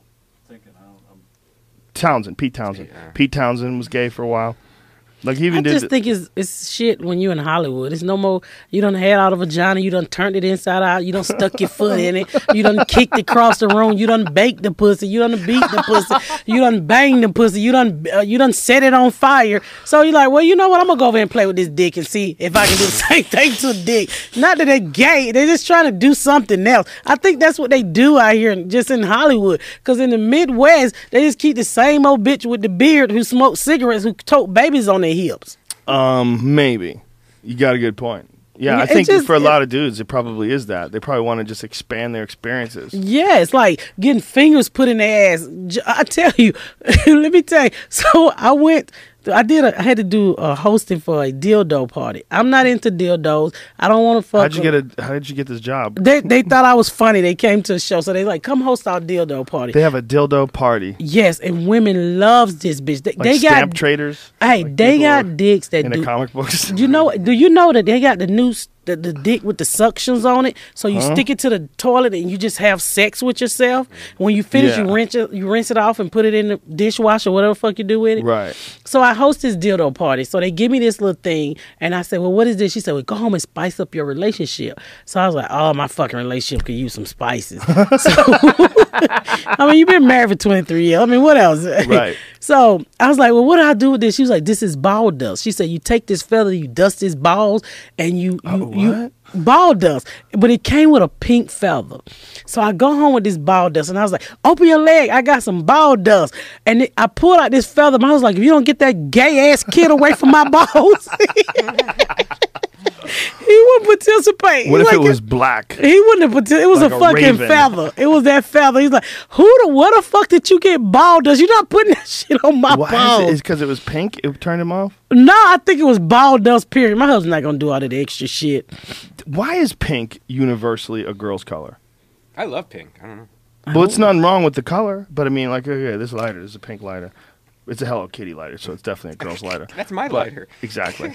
So, you why? calling red band a, a girl? No, we're just being silly. But this is pink. Like, why is that color like a girl color? Why is white? It's because when Universal. you were because when you grew up, your mom put you girls in a pink bedroom and bought pink stuff, and when you Society as a boy, told 'em that. it was boys were blue colors, like their It's to bedroom colors determine were the blue. sex. So Yeah. when you walk around with an ugly ass baby that was a girl but looked like a boy, you put in pink. So people's like, "Oh, your little boy is cute." No, she got on pink as a fucking girl, even though she looked like a boy. Mm-hmm. But how did we figure that out, though? How did we Uh, figure uh, out pink Joe. for a girl? Joe, you gotta ask the people who started before us. You I'm- I'm asking. Jesus Christ questions. I don't know. But I'm you wondering. asking Rosa Parks questions. Not Rosa Parks, maybe Harriet Tubman questions. I don't fucking know how they they came up with this shit. I got a GD. Let's Google it. Let's Google it. Why? Why does the color pink be associated with women? Yeah. Okay. Why? Probably because it's a soft color. Because I think yeah, it periods is. and But stuff. isn't white as well? White is my favorite color. Yeah, a lot of people like white. I have a white car. It's very pretty. It's good for When I was little, I wanted to be white because I watched the Leave It to Beaver.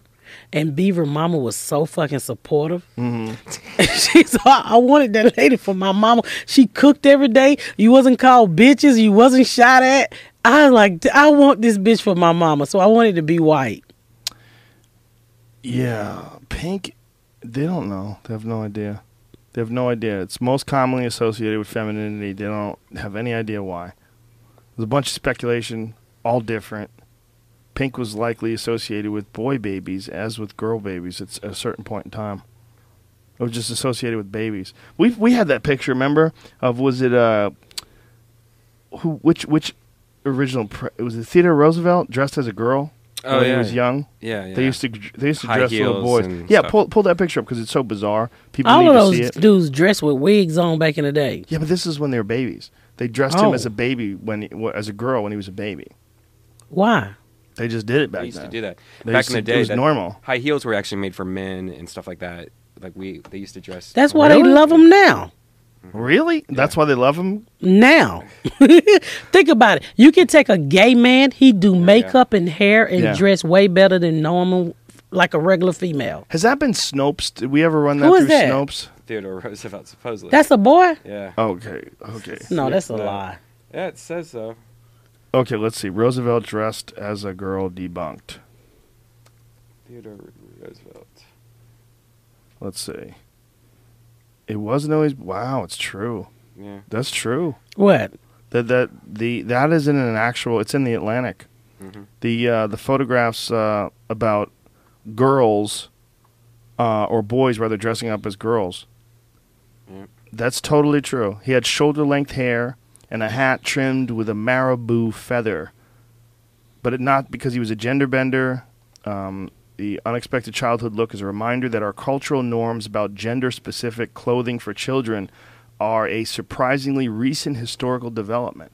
Wow, that is interesting, man. It was 1884.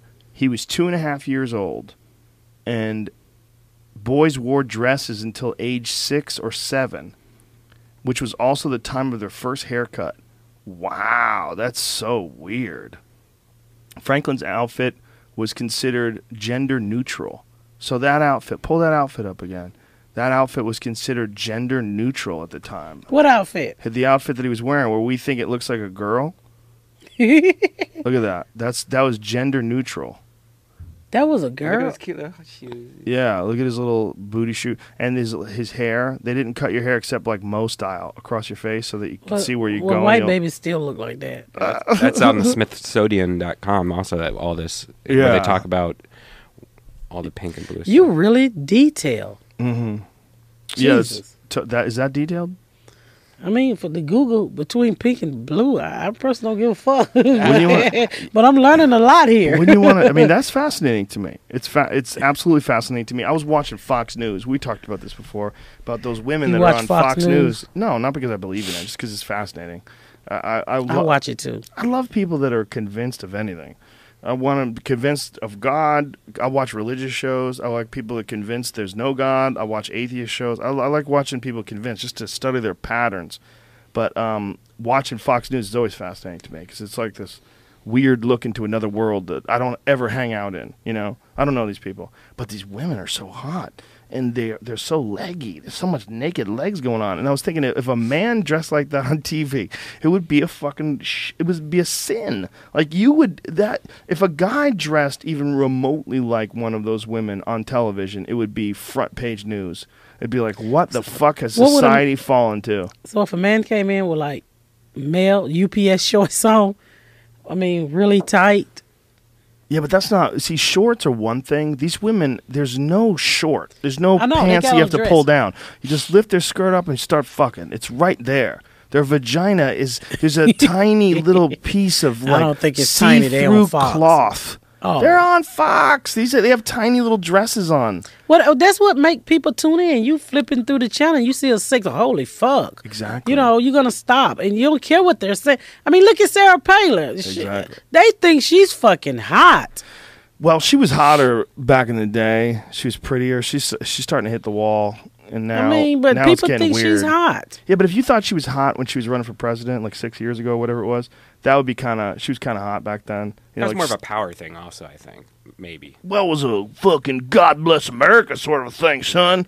She's first of all, she's a rugged outdoorsman, lives in Alaska. Okay, woman's been a hunter her whole life, and she's kind of Bitch pretty. can't and, kill fish. well, you know what she would do? Allegedly, they would uh, shoot a caribou, and then they would uh, call her for a photo op, and she Yeah. would they would she would get out of her car. They'd hand her the gun. She'd stand down there over the body. They'd take a photo, and she'd hop back in the car and drive off. like they they would have they would shoot an animal just specifically to make her look like a hunter. I know what a caribou is. You know what a caribou is? A deer. Yeah, it's a rainbow, a reindeer rather. I guess that, but oh fuck. Yeah, that's what a caribou is. You know, the like when Santa has those reindeer, that's those are caribou. It's uh, in the deer family. Caribous didn't come to the ghetto. so- No, no, they barely come to Alaska. You got to go find them. they're, uh, you know, they're we didn't believe reindeers land on your house. If you was getting gift and somebody showed up, it was a fucking Santa Claus with a pet bull. Did you ever teach your kids about Santa Claus, or did you just I told them. uh, it's all bullshit? it's all bullshit. I tell you, when I moved in my white neighborhood, I'm in the, I'm in uh, Walmart one day, and my son was talking about getting something for Christmas. I, he was talking about Santa. I was like, it ain't no fucking Santa, okay? Just tell me what you want and I'll buy it. So How this old, white, you, how old was he at the time? he probably was like ten. So a lady, a white lady in line was like, "How dare you not say it's a Santa?" I was like, "Bitch, he ain't brought me no money. Mind your own business, white woman. fuck is you talking about? You want my son to grow up and believe some nice, fat, chubby white dude just gonna show up and leave toy? I don't even got a fucking ch- chimney. I got an electric fireplace. How the fuck he gonna get in my house? Exactly. How the fuck is he gonna get in He's not gonna get in my house. So she's like, "Don't, don't not tell kids it's not Santa." I put up a tree because it's cute. Isn't that funny that you have to like that has to be told? That's a lie that we all agree you have to tell children. It's Easter fun. Bunny, It's the. Tooth Fairy. You would catch. I would catch my stepdaddy now taking my fucking tooth and put five dollars up on there. And when I wake up, my mama want to borrow the five dollars so she can get high. Wow. So I'm like, all these teeth you lost, and did no fucking Tooth Fairy come out and leave you no money? Yeah, the Tooth Fairy's the weirdest one. What is it? Easter Bunny, the Tooth Fairy, Santa Claus. What's the other one? Um, Easter Bunny, Tooth Fairy, Santa Claus. Secretary's Day. Secretary Day. What the fuck I gotta do with a holiday? That's a failed attempt at oh, a joke. my mother-in-law won't won't uh won't celebrate Halloween because she's super Christian, and that's the devil's birthday. Whoa. Your mother-in-law says that? yeah, so she's like, "Don't buy masks. It's demons and masks." I'm like, "Shut the fuck up." You can't buy masks. There's demons Mask, and masks. yeah. Well, what if it's a mask of like, you know, I don't care. Or something? It's a demon. You shouldn't have. You shouldn't like my mother-in-law. Like you shouldn't have like you know how people have those fat elephants and shit on their flow. Mm-hmm. You can't have that because they carry demons. Hold up. wait a Um, fat elephants on their floor carry demons. What? You know, you know how you go in people's house and they have those uh, those glass elephants and shit, Uh-huh. and tigers laying on the floor. You've been Yeah. in black houses with Yeah. the, the black leather sculpture, couch and like a sculpture. yeah. that shit. You can't have those. no, not around my mother-in-law. She said that stuff carries demons. She's super saved. Sculptures carry demons. Well, she the, the I don't know where she gets this shit Where do they read that one? That's a tough one. Like you know, someone makes a sculpture, like the the eagle sculpture in San Francisco. Imagine I mean, that's just eagle like I grew up. I grew up in like my mama had a Jesus picture. Every black household had a Jesus Christ and a Martin Luther King picture. You wasn't black if you didn't have those fucking two pictures in your house. How come nobody knows who Rosa Parks is? Nobody knows what she looks like. I got this photo of Rosa Parks' mugshot up on the wall, and everybody thinks that it's uh, A Chinese an lady. Asian lady or something. That's what I thought she was. I just don't understand. I, I don't I don't know how that's not a famous person. How's that not a famous person? It's a She famous is a person. famous person once you Right. told me who she was. But how's it not like recognizable? Like Martin Luther King, recognizable. Malcolm X, recognizable. If you saw his Because she's photograph, biracial. is that what it is? She's probably biracial. Oh, for sure. Yeah, she's definitely biracial. Yeah. just by the, her coloration. But I, I don't know. just uh, it'd probably be better instead of doing that. Well, you could do that, but uh, it's hard to zoom in on that. Yeah, there you go. That's what Rosa Parks looked like. Nobody knows. So she was. uh She the lady that said no. She said, "Fuck this. I'm sitting right here." Bitch became fan. Boy, they fucking. Nobody asked her to move. She looked white. Nobody asked her to move, Oh, but they- they, said they asked asked her to move. I think in that at that time, it's like she was the tipping point. You know. There's I'm glad I was in those days. Could you imagine? Imagine when they had whites only fountains and shit. My daddy always talked about that shit. He he passed about three years ago, and when I brought him to Indianapolis to live with me, and my daddy really never lived around white people. So when my son, all his friends was white, so my daddy would say like, "Pat, you got to get Gary. He out there pulling them little cracker kids on his motorcycle." And I'm like, "Daddy, nobody say that shit anymore." He was he had a slave mentality. Well, if you stop and thought about it for a second, like how mo- how recent slavery was, it really kind of freaks you out because that was 1865. They made slavery illegal. That is not that long ago. No, That is not that long ago. That is weird. That's less than 200 years. Stop and think about that. 1865. It was, that's not that long ago. If you lived to be a hundred years, if you if you're a hundred years old today, okay, and that means that in 1914 you were born, okay. If you were born in 1914, a hundred years before that, 1814, slavery is legal as fuck. yeah, So that's like two generations, you know, grandfather to father to grand, to, you know, like if you go back like two more generations before that, that's not that many people. That's like a guy has gives um uh, uh, a woman gives birth to a child, the the child gets raised, has children of his own, and then you know maybe five children- generations. Maybe, maybe, Maybe five And the, but the people that are alive, like the the patterns of people that are alive, birth to death, birth to death. There's only three, three generations of birth to death, and you got. I mean, not a, a guy giving birth, you know, a, a, a woman giving birth to her own child and him giving birth to his own child, but a person living from birth to death, the next pe- person being born birth to death. There's only three. That's not that long, and that was buying people. You could just buy them. You Yeah. could take them, you could fuck them, you could kill them, you could do whatever you wanted. There wasn't any laws. They were yours. They were your property. Yeah, They would just tell you if you beat them, they'd tell you not to beat them as much. You know? I don't fucking know. I wasn't around, but I couldn't imagine. Yeah, could, could you even imagine? Can you imagine owning a person in your backyard? Well, what's fucked is when you hear there's just as much slavery today as there was during during 1865. If you like looked at the world, the whole you- world as far as the numbers, But what about all this sex slave shit going Mm-hmm. on with the younger kids? I heard a lot of those kids. They like it. That's what I heard. Uh, Well, I will say I liked it, but I don't think those kids like it. he wouldn't let me go home. of course Joe. they don't like it. Of course they don't like it. You imagine that someone would justify sex slavery? Like, look, look, look. There's other problems in the world. Okay, we have an energy problem. There's global warming. yeah. Yeah, That's, that's, probably that's how they look at it. Look, you had it bad. Your mama didn't have shit. Come on over here, suck a few dicks. Let me feed you. Well, you made it work. You you you were uh, like a person who was. I mean, you were sec- sexually molested. If you were having sex with a man in his twenties and you're Yeah. 14 or you were 12 at the time I when was it first started, you're being sexually molested. Yeah. You made it work. But it was good sexual molested. it was horrible. Yeah.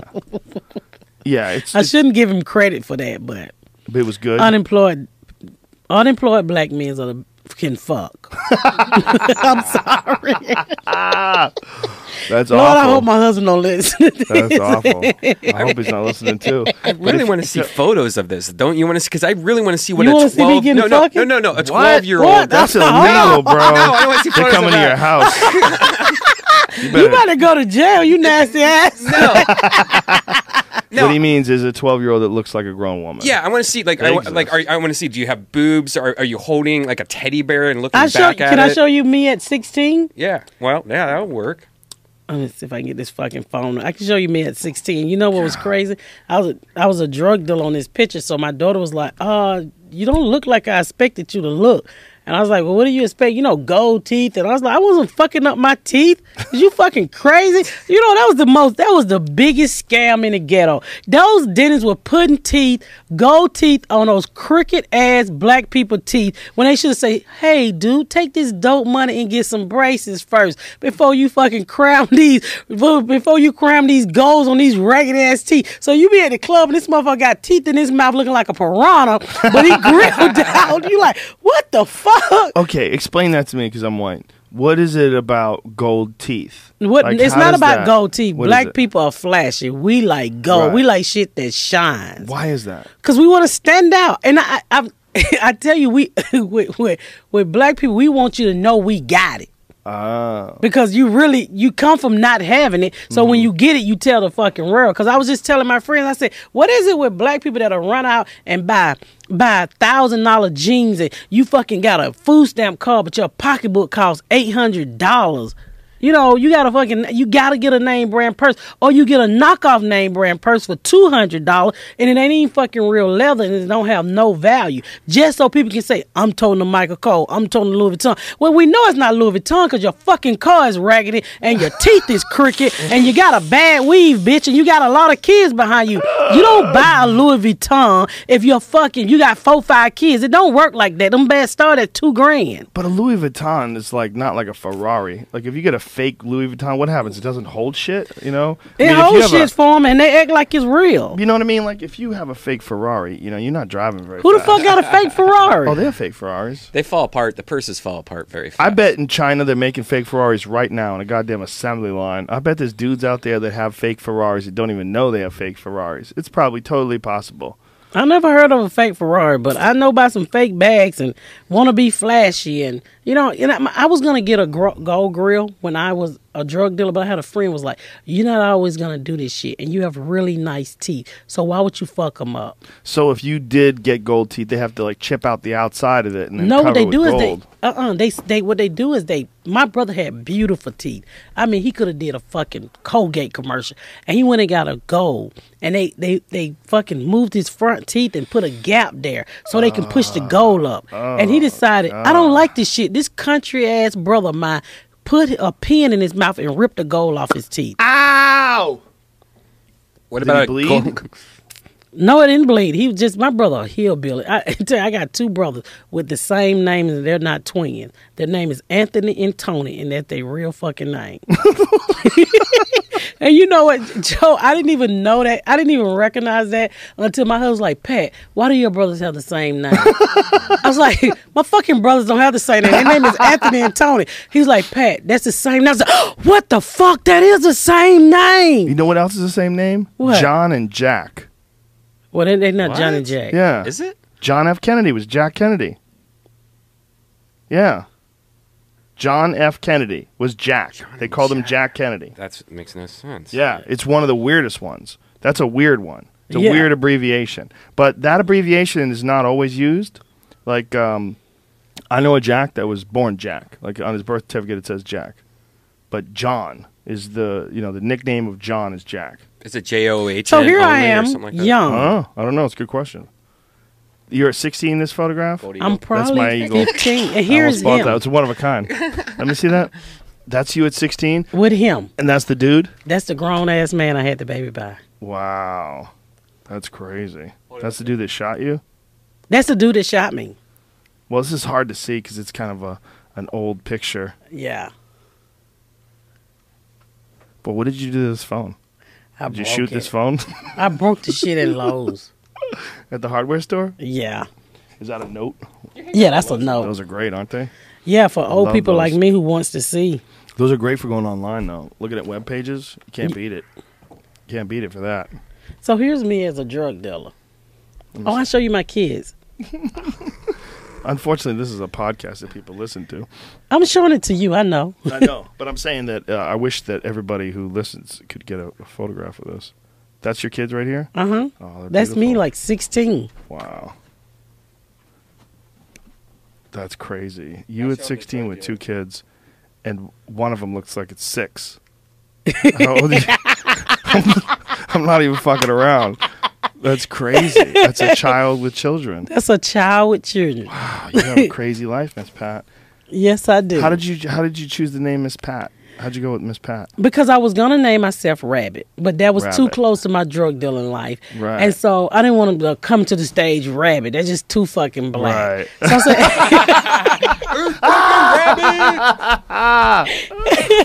so I was like, well, what can I call myself? And at that time, when I started being a comedian, I still had the the little vending business at the Dome, and, and all my daughter school uh, classmate works for me, so everybody called me Miss Pat. So I was like, well, that'll make people respect me, Miss Pat. So I, I was like, okay, the kids name me. That's a good one. I like Miss. My Pat. name is Patricia, It's very well, it's very easy to remember too, and it's it's unique to you. and you automatically know I'm black. It could be J, uh, like an Asian. No, you automatically Yeah. know I'm black. Miss Pat. That could be an Asian, a crazy Asian chick who wears tight leather clothes. Or a gay Asian dude. No, Miss I've walked Pat. up on people like in, in mainstream rooms. They was like, "Who performed tonight?" They was like, "Miss Pat." Uh, Miss Pat got to be black. It's got to be some Def Jam. And I'm standing. there, I'm like, "No, bitch." fuck is you talking about, white boy, with your cat jokes? With your cat jokes. I fucking hate cat jokes. Hate Why do you hate cat- cat jokes? Well, Because you go to a mainstream club, all you fucking hear is cat jokes. I'm like, can one of you fucking white boys rob a bank so you can be more fucking interested? You gifted bastards. Gifted bastards? Yeah, you gifted had like privileged. privileged bastards. I don't want to hear your cat. You don't want to uh-huh. fucking change your litter box. Hey, come on, let's rob a grocery store, bitch, so we can eat. Let's do some real life shit. What kind of cat jokes are you hearing? Is this Indianapolis cat jokes? No, everywhere I go, they got cat jokes, and I don't fucking tell a cat joke in front of me. It fucking drives my vagina. You need to go on stage at the UCB. What the fuck is that? That's the hipster club. That's what du- dudes wear cardigans and they, they all Oh. have cats. Everyone has cats. They put I cats in know, Instagrams. my fucking I have, cat. I have cute, two cats. you do? I have fucking, two cats, two dogs, and 24 chickens.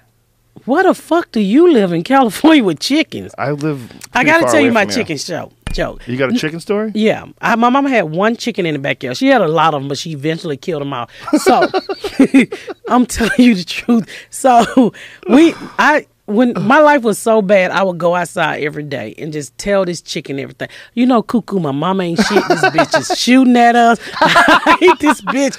She ain't got no Chicken's name was. Cuckoo? His name was Cuckoo. I fucking hated the, my mama. So I would talk to this chicken, and you know, a chicken walking around eating shit out the ground. I really thought he was concerned and was listening to me. So honestly, I come home from school, and this bitch got my chicken. My only friend that was listening to my pain by the neck and getting ready to kill him. And the chicken eyes is big, and I'm looking at the chicken, and he looking at me, and I'm like, nigga, did you snitch on me? And she gonna fucking kill me next. and she killed that chicken, and she made me eat it. Wow. That was well, you know, that's what a lot of people have chickens for. They kill them and eat them. But I didn't know I made friends with it. So I, that's why I don't have a chicken for a pet. I don't have a dog because I, I had a dog named Pup Pup. Pup pup. Pup Pup. And Cuckoo and pup pup. Cuckoo and Pup Pup. I used to love the fuck out of them. So when Ronald Reagan got reelected, Pup Pup got upset about the election, I assumed, and jumped out the back porch with a change on the neck and fucking hung himself. Wow. That's why I won't vote Republican because to this day, I say Ronald Reagan killed my fucking dog. Talk committed suicide because of Reagan. Hey, I almost moved to Canada because of George Bush. Really? I thought about that shit when he re won. When he won in 2004, I was like, "This is this is a crazy place to live. I I got to get out of here." When he won, re won, I was seriously thinking about going to Vancouver, and that was on TV at the time. I was like, I, I- I would have been hard for me to move to Canada and still come back and do Fear Factor, but I was like, "This is not gonna.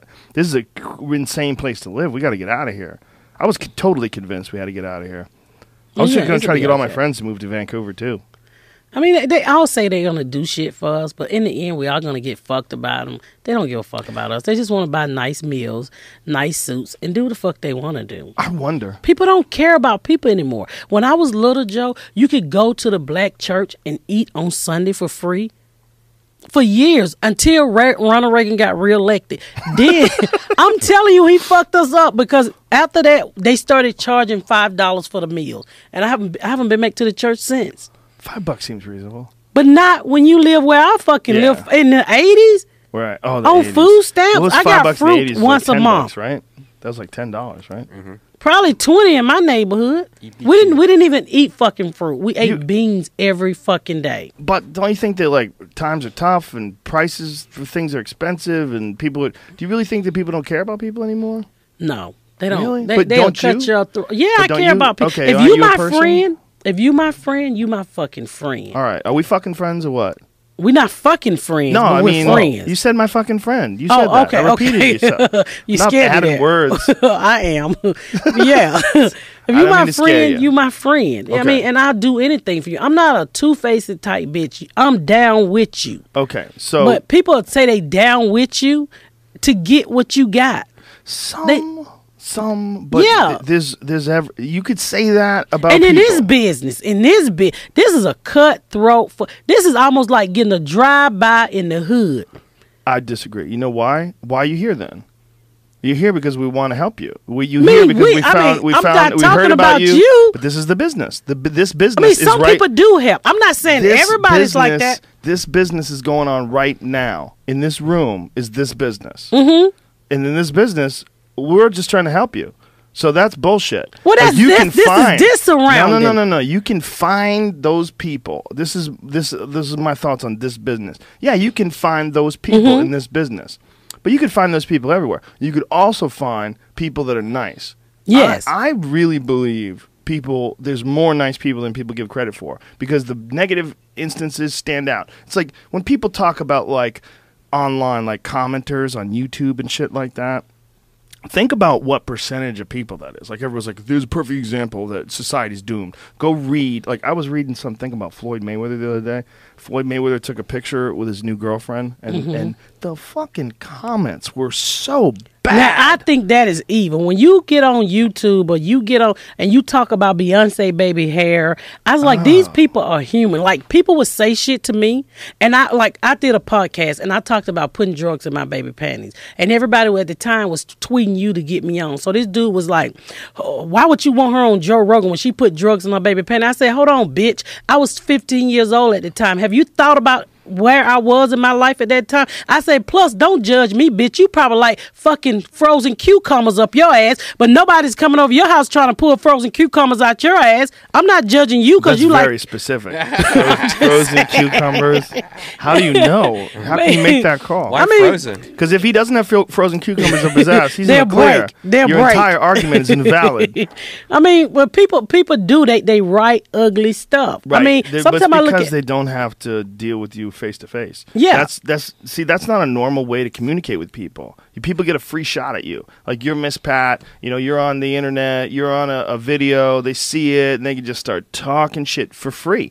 And more than one, it's not one on one. Like if you were doing that in a room, say like I would knock they fucking ass but it out. wouldn't happen. Listen, No, if it you wouldn't in the, if, happen. if you're in a room, like say if you were in a room and you're talking to me, and then Mm-hmm. someone who's a YouTube commenter was sitting right there and listening to you talk, you used to say someone who would say something awful about you on YouTube. If they were sitting right next to you, they wouldn't say They wouldn't say it. shit. Yeah. they wouldn't say shit. And if they did say shit, if they did say something rude, you'd be like, "Where the fuck are you coming from? Why are you coming at me? I'm not. First of all, I'm not talking about you. I'm not talking to you. This doesn't concern you. So why are you making some sort? And then you'd have a conversation with that person, and they would be shown to be retarded, and then it would be done. But they could just leave it on YouTube. That comment is permanent. That- Yes. this moron statement. That's not supposed to happen in nature. It's just not.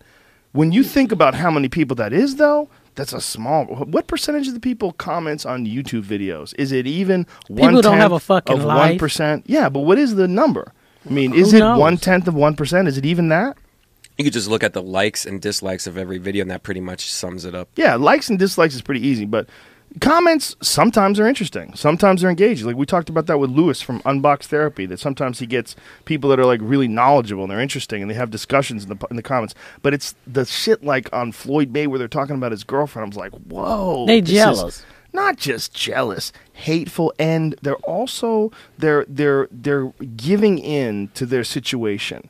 They're giving in to that this guy is rich and famous and a superstar and successful, and I am less. I will never be in his position, so I'm going to take free shots at him. I'm going to throw rocks. Because they would never say that in his face. That's like when they was going around saying, comb Beyonce baby hair. Who the fuck are you to tell the Beyonce? That baby is more richer than all you motherfuckers I know. If that baby want to have nappy hair and her parents want her to have, that baby hair was nappy or whatever you want to call it. She still look better than your fucking baby who was born on Medicaid, bitch. Well, again, if the baby wasn't born on Medicaid, your argument is invalid, and they go, you don't know what the fuck you're talking about. I'm But I just saying, you're saying. period. I know exactly. I mean, people pick at people and they don't realize that you, when you say stuff like that, they can hear it. Well, it's just it's stupid. It's just a stupid. It's a it's it's a it's a situation that's never supposed to happen. Human beings are supposed to communicate with each other. They're not Yeah. supposed to just communicate. And when you just communicate, no one's there, and you can just say whatever you want. There's no repercussions. You're in an echo chamber. You don't even have the fucking name that you have. Like you're you're 69 Eat Me. That's your YouTube name, you know. So 69 Eat Me has all these uh, things that they say, and they can say fucked up shit on every video they find online. They're not even a real person, and they could have 20 of those names. They could do whatever they want. Like that situation doesn't exist in nature, but it doesn't mean that people are fucked up. It means that there's an avenue for fucked up people to express themselves that didn't exist before, and there's evidence of that. I had a fat girl one time. I was on Bob and Tom, and I said some stuff like, "Oh, my husband don't think I'm funny." One da da da. You know, I don't like being fat because fat girls like to eat all the time. So this lady sent me like a long ass email. How dare you talk about the fat girl? And why is you on that Klansman show with them white dudes? And you this and fat girls are sexy. And she sent me all these fucking coupons. Then she sent me all these fucking uh, little things for clothes for fat girls. All of them was fucking leopard. And I don't put on no leopard anyway. And- Leopard? yeah, leopard Everything and tiger. leopard? That's what fat girls wear. Leopards and tigers. They want them to look like animals so you can shoot the shit out of them. and so I was. so Why do they always wear leopard? you look at Lane Bryant and Ashley Stewart. They always fucking everything is animal print. I think they're trying to kill us. I don't wear that shit. I wear black. Okay, big. Okay. Uh, So look at big girls' print, clothes. Big girls. I'm telling you, so she sent me this jumper, and she was like, "Big girls are sexy," and so I was gonna tear her ass up, and my husband talked me out of it. What you need to do is you need to write a bit about big girls wearing animal I do have a prints. bit. Do you have a bit about that? Yeah. You need. I need to hear that bit. yeah, So True. It's They so, bu- it is. Look at it. I told Giant you, Giant girl uh, with gi- leopard titties. titties. oh, look, everything tiger and animals and Zebra. zebra pants. Why is that? I don't know why they think we want to look like a bear or some shit.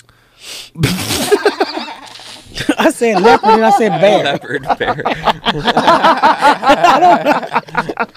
That is a weird thing. Maybe it's like an attempt, an appeal at the animalistic I don't side know, to but make I you more hate attractive. it. I don't buy leopard panties. I don't. I mean, I just think. I'm serious. My husband don't want to see my big old ass walk around no leopard panties and no leopard bra, and Mm. then I got stomach hanging over the front of that. He don't want to see that shit. no. No, I don't buy like like Valentine's Day. Look, Valentine's Day. It always a pink and red leopard lingerie lingerie for fat girls. I'm not putting myself in that shit. I'm No. I'm not doing it. No lingerie. No, I sleep in a t-shirt Okay. I'm with my panties on. don't be angry at me. No, I'm past the lingerie part, baby. When I lost my virginity in the graveyard, I'm done. Lingerie is over. now, seeing your husband lose all his weight and go vegan, does that make you want to do anything? Yeah, but I'm lazy. you gotta know your boundaries. I'm like, I need a sponsor. Y'all But send me some not. free You're not. food. But I you're am. not lazy because you hustle. I hustle my ass off. So how does that work? That everybody got that one thing that they can't accomplish right off, and that for me is losing weight. I, I just lost Mm. thirty pounds on Nutrisystem, and so you know what? I don't have three hundred dollars this month. I quit. I was fucking Nutrisystem food is still at the house. I went straight to Chick Fil A. What is Nutrisystem? How's that work? They mm. send you like They send you healthy foods and meals, and it works if you can afford it. But I it is? It's too missed one gig, and I couldn't afford it no more. One gig. I think Weight Watchers is the best. Have you ever tried Weight Watchers? Oh, I, used to can't Weight count. I can't count no fucking points. I'm busy. No, but you have an You know, app. You have an I, app now. can't, fu- I got a GD. I can't keep up with that kind of shit. I just moved my niece. I just moved my niece and her four kids and I ain't got time to be counting shit. I ain't got, I can't do that. I need something you can pop in the microwave, eat it, and then go on about your business. Yeah, but if you had like, uh, this is what I believe. I believe that you're going to be very successful. That's what I believe. Absolutely. you. You're going to have crazy, crazy money. And uh, when you do, are you going to get like a private personal chef, train. a And a personal chef, trainer, yeah. and a chef to cook you like healthy meals, and then we'll I'm gonna ring a bell. Ding, see ding, ding. Bring me my thousand calories. Miss Pat shrivel up, or are we going to see Miss Pat say thank you very much for the healthy meal, and you shut your door and bolt it, and then pull a drawer out from underneath your bed, and you start stacking cakes and Twinkies and Snickers no. bars. No, If I can get half of my sixth grade figure back, half of it. just half of Just- it. I used to be 140 pounds. wow. Oh god, and nice round titties and both nipples. That was a good old days. Slowly, slowly work your way back to that. We can make this happen. Healthy. Uh, what you gonna do? Shoot at me? No. Make me run? Just, uh, just costs to eat yourself. healthy. It does. Well, you know, what? I was eating healthy. Then I moved my niece in. My niece was homeless with four kids. She's 23 years Whoa. old. So I said, okay. I raised her for 10 years. Her mama came back and fucked up her life. So I went home for Christmas and I fucking got my niece, four kids, and I, I just started back eating. I was so stressed out. I mean, how do you mm-hmm. bring five people into your house? Kids literally had no shoes, no nothing. And I took everything I had to get these kids back together. I mean, these kids were so behind on they shots. Her four year old was getting newborn shots. oh my god. So I had, I mean, I think that that brought on a lot of stress, and I was like, "Fuck it, I'm just gonna start back." I'm eating. sure. I'm sure. Yeah, Stress is a fucker. And when you hit stress, the first thing you do when you hit like a real bad patch is to go back to whatever comforts you. yeah. For some people, it's food. For some people, it's cigarettes. For some people, it's booze. You know, And I need to lose weight. Oh my god, I just a hundred pounds will do me justice. you're too funny. We got to keep you healthy. You're Yeah, you're funny. right. We got to keep you healthy. I won't drop dead. When are you back here again? We got to do this again. We ran out of time. We just Whenever did three me to- hours. Oh, we did. Yep. Fuck, I feel like I've been here for thirty know, minutes. it's crazy. It just flew by. Three Oh. hours is over. I don't know. Whenever you call for me, I'll be tell, here. uh, you got an open invitation anytime you want to come on. Anytime. well, thank Anything. you. Can I promote my website? Fuck yeah, stuff? please do. Y'all, please. Y'all know my Twitter, comedian Miss Pat, comedian Miss Pat, Facebook, Instagram. comedian, like as in girl comedian. Yeah, as in girl. That's a very comedian. controversial thing. Like a lot of comedian, female comedians, they just say, "I'm a fucking comedian. I'm not a comedian." Well, I asked my friend who had the college degree. I was like, oh, "I need you to spell comedian the girl right."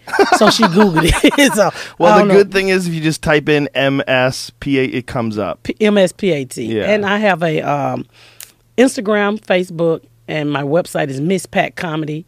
MissPatComedy.com. Yeah, MissPatComedy.com. I want to uh, do a couple dates. Yeah, please, please, join me at, please. at Toledo, Ohio, uh, August eighth through 9th at Laughs. I'll be at the Funny Bone one night only, so it's very important that you come out to the Funny Bone. I want to show them that I have some fans. Which funny bone? Um, Atlanta, hell no, it's the uh, Oh. Dayton, Dayton, Dayton, funny. Dayton Funny Bone. Yeah, Funny bone. Atlanta's a good spot, we ain't got no Funny Bone in Atlanta. don't they? Not no, we got of. an improv. Punchline. Punch- Punchline. Punchline. Yeah, they don't book me yet. Funny So- bone is uh, Columbus. Columbus funny. Yeah. Yeah, and the do Dayton. that? I'm in Dayton. Dayton, And Zanies August 28th through the 31st, Nashville? Chicago. Chicago. Good yes, room. great room. And Oklahoma City, uh, Oklahoma City, I'll be there September the 10th through the 13th at the Looney Bins. Is all this on your website? All of this is on my website. MissPatComedy.com. MissPatComedy.com. Thank you so much. This has been Thank a lot you of for fun. having I really, really and thank it. you to the fans who got me here. And I want to thank my friend Avery at Morty's Comedy Joint because he told me three years ago. He said, "If you get on Joe Rogan, some shit might happen." and I said, "Who the fuck is Joe Rogan?" and look, Beautiful. I'm here. Beautiful. Avery made it real. All right. Avery Diligent at Morty's Comedy Joint, and and give a big shout out to uh, Randy who's helping me with a project in Indy. That was a beautiful podcast. That was a lot of fun. I really, Thank really, you, thank really y'all for having me. that. Am I the first black woman?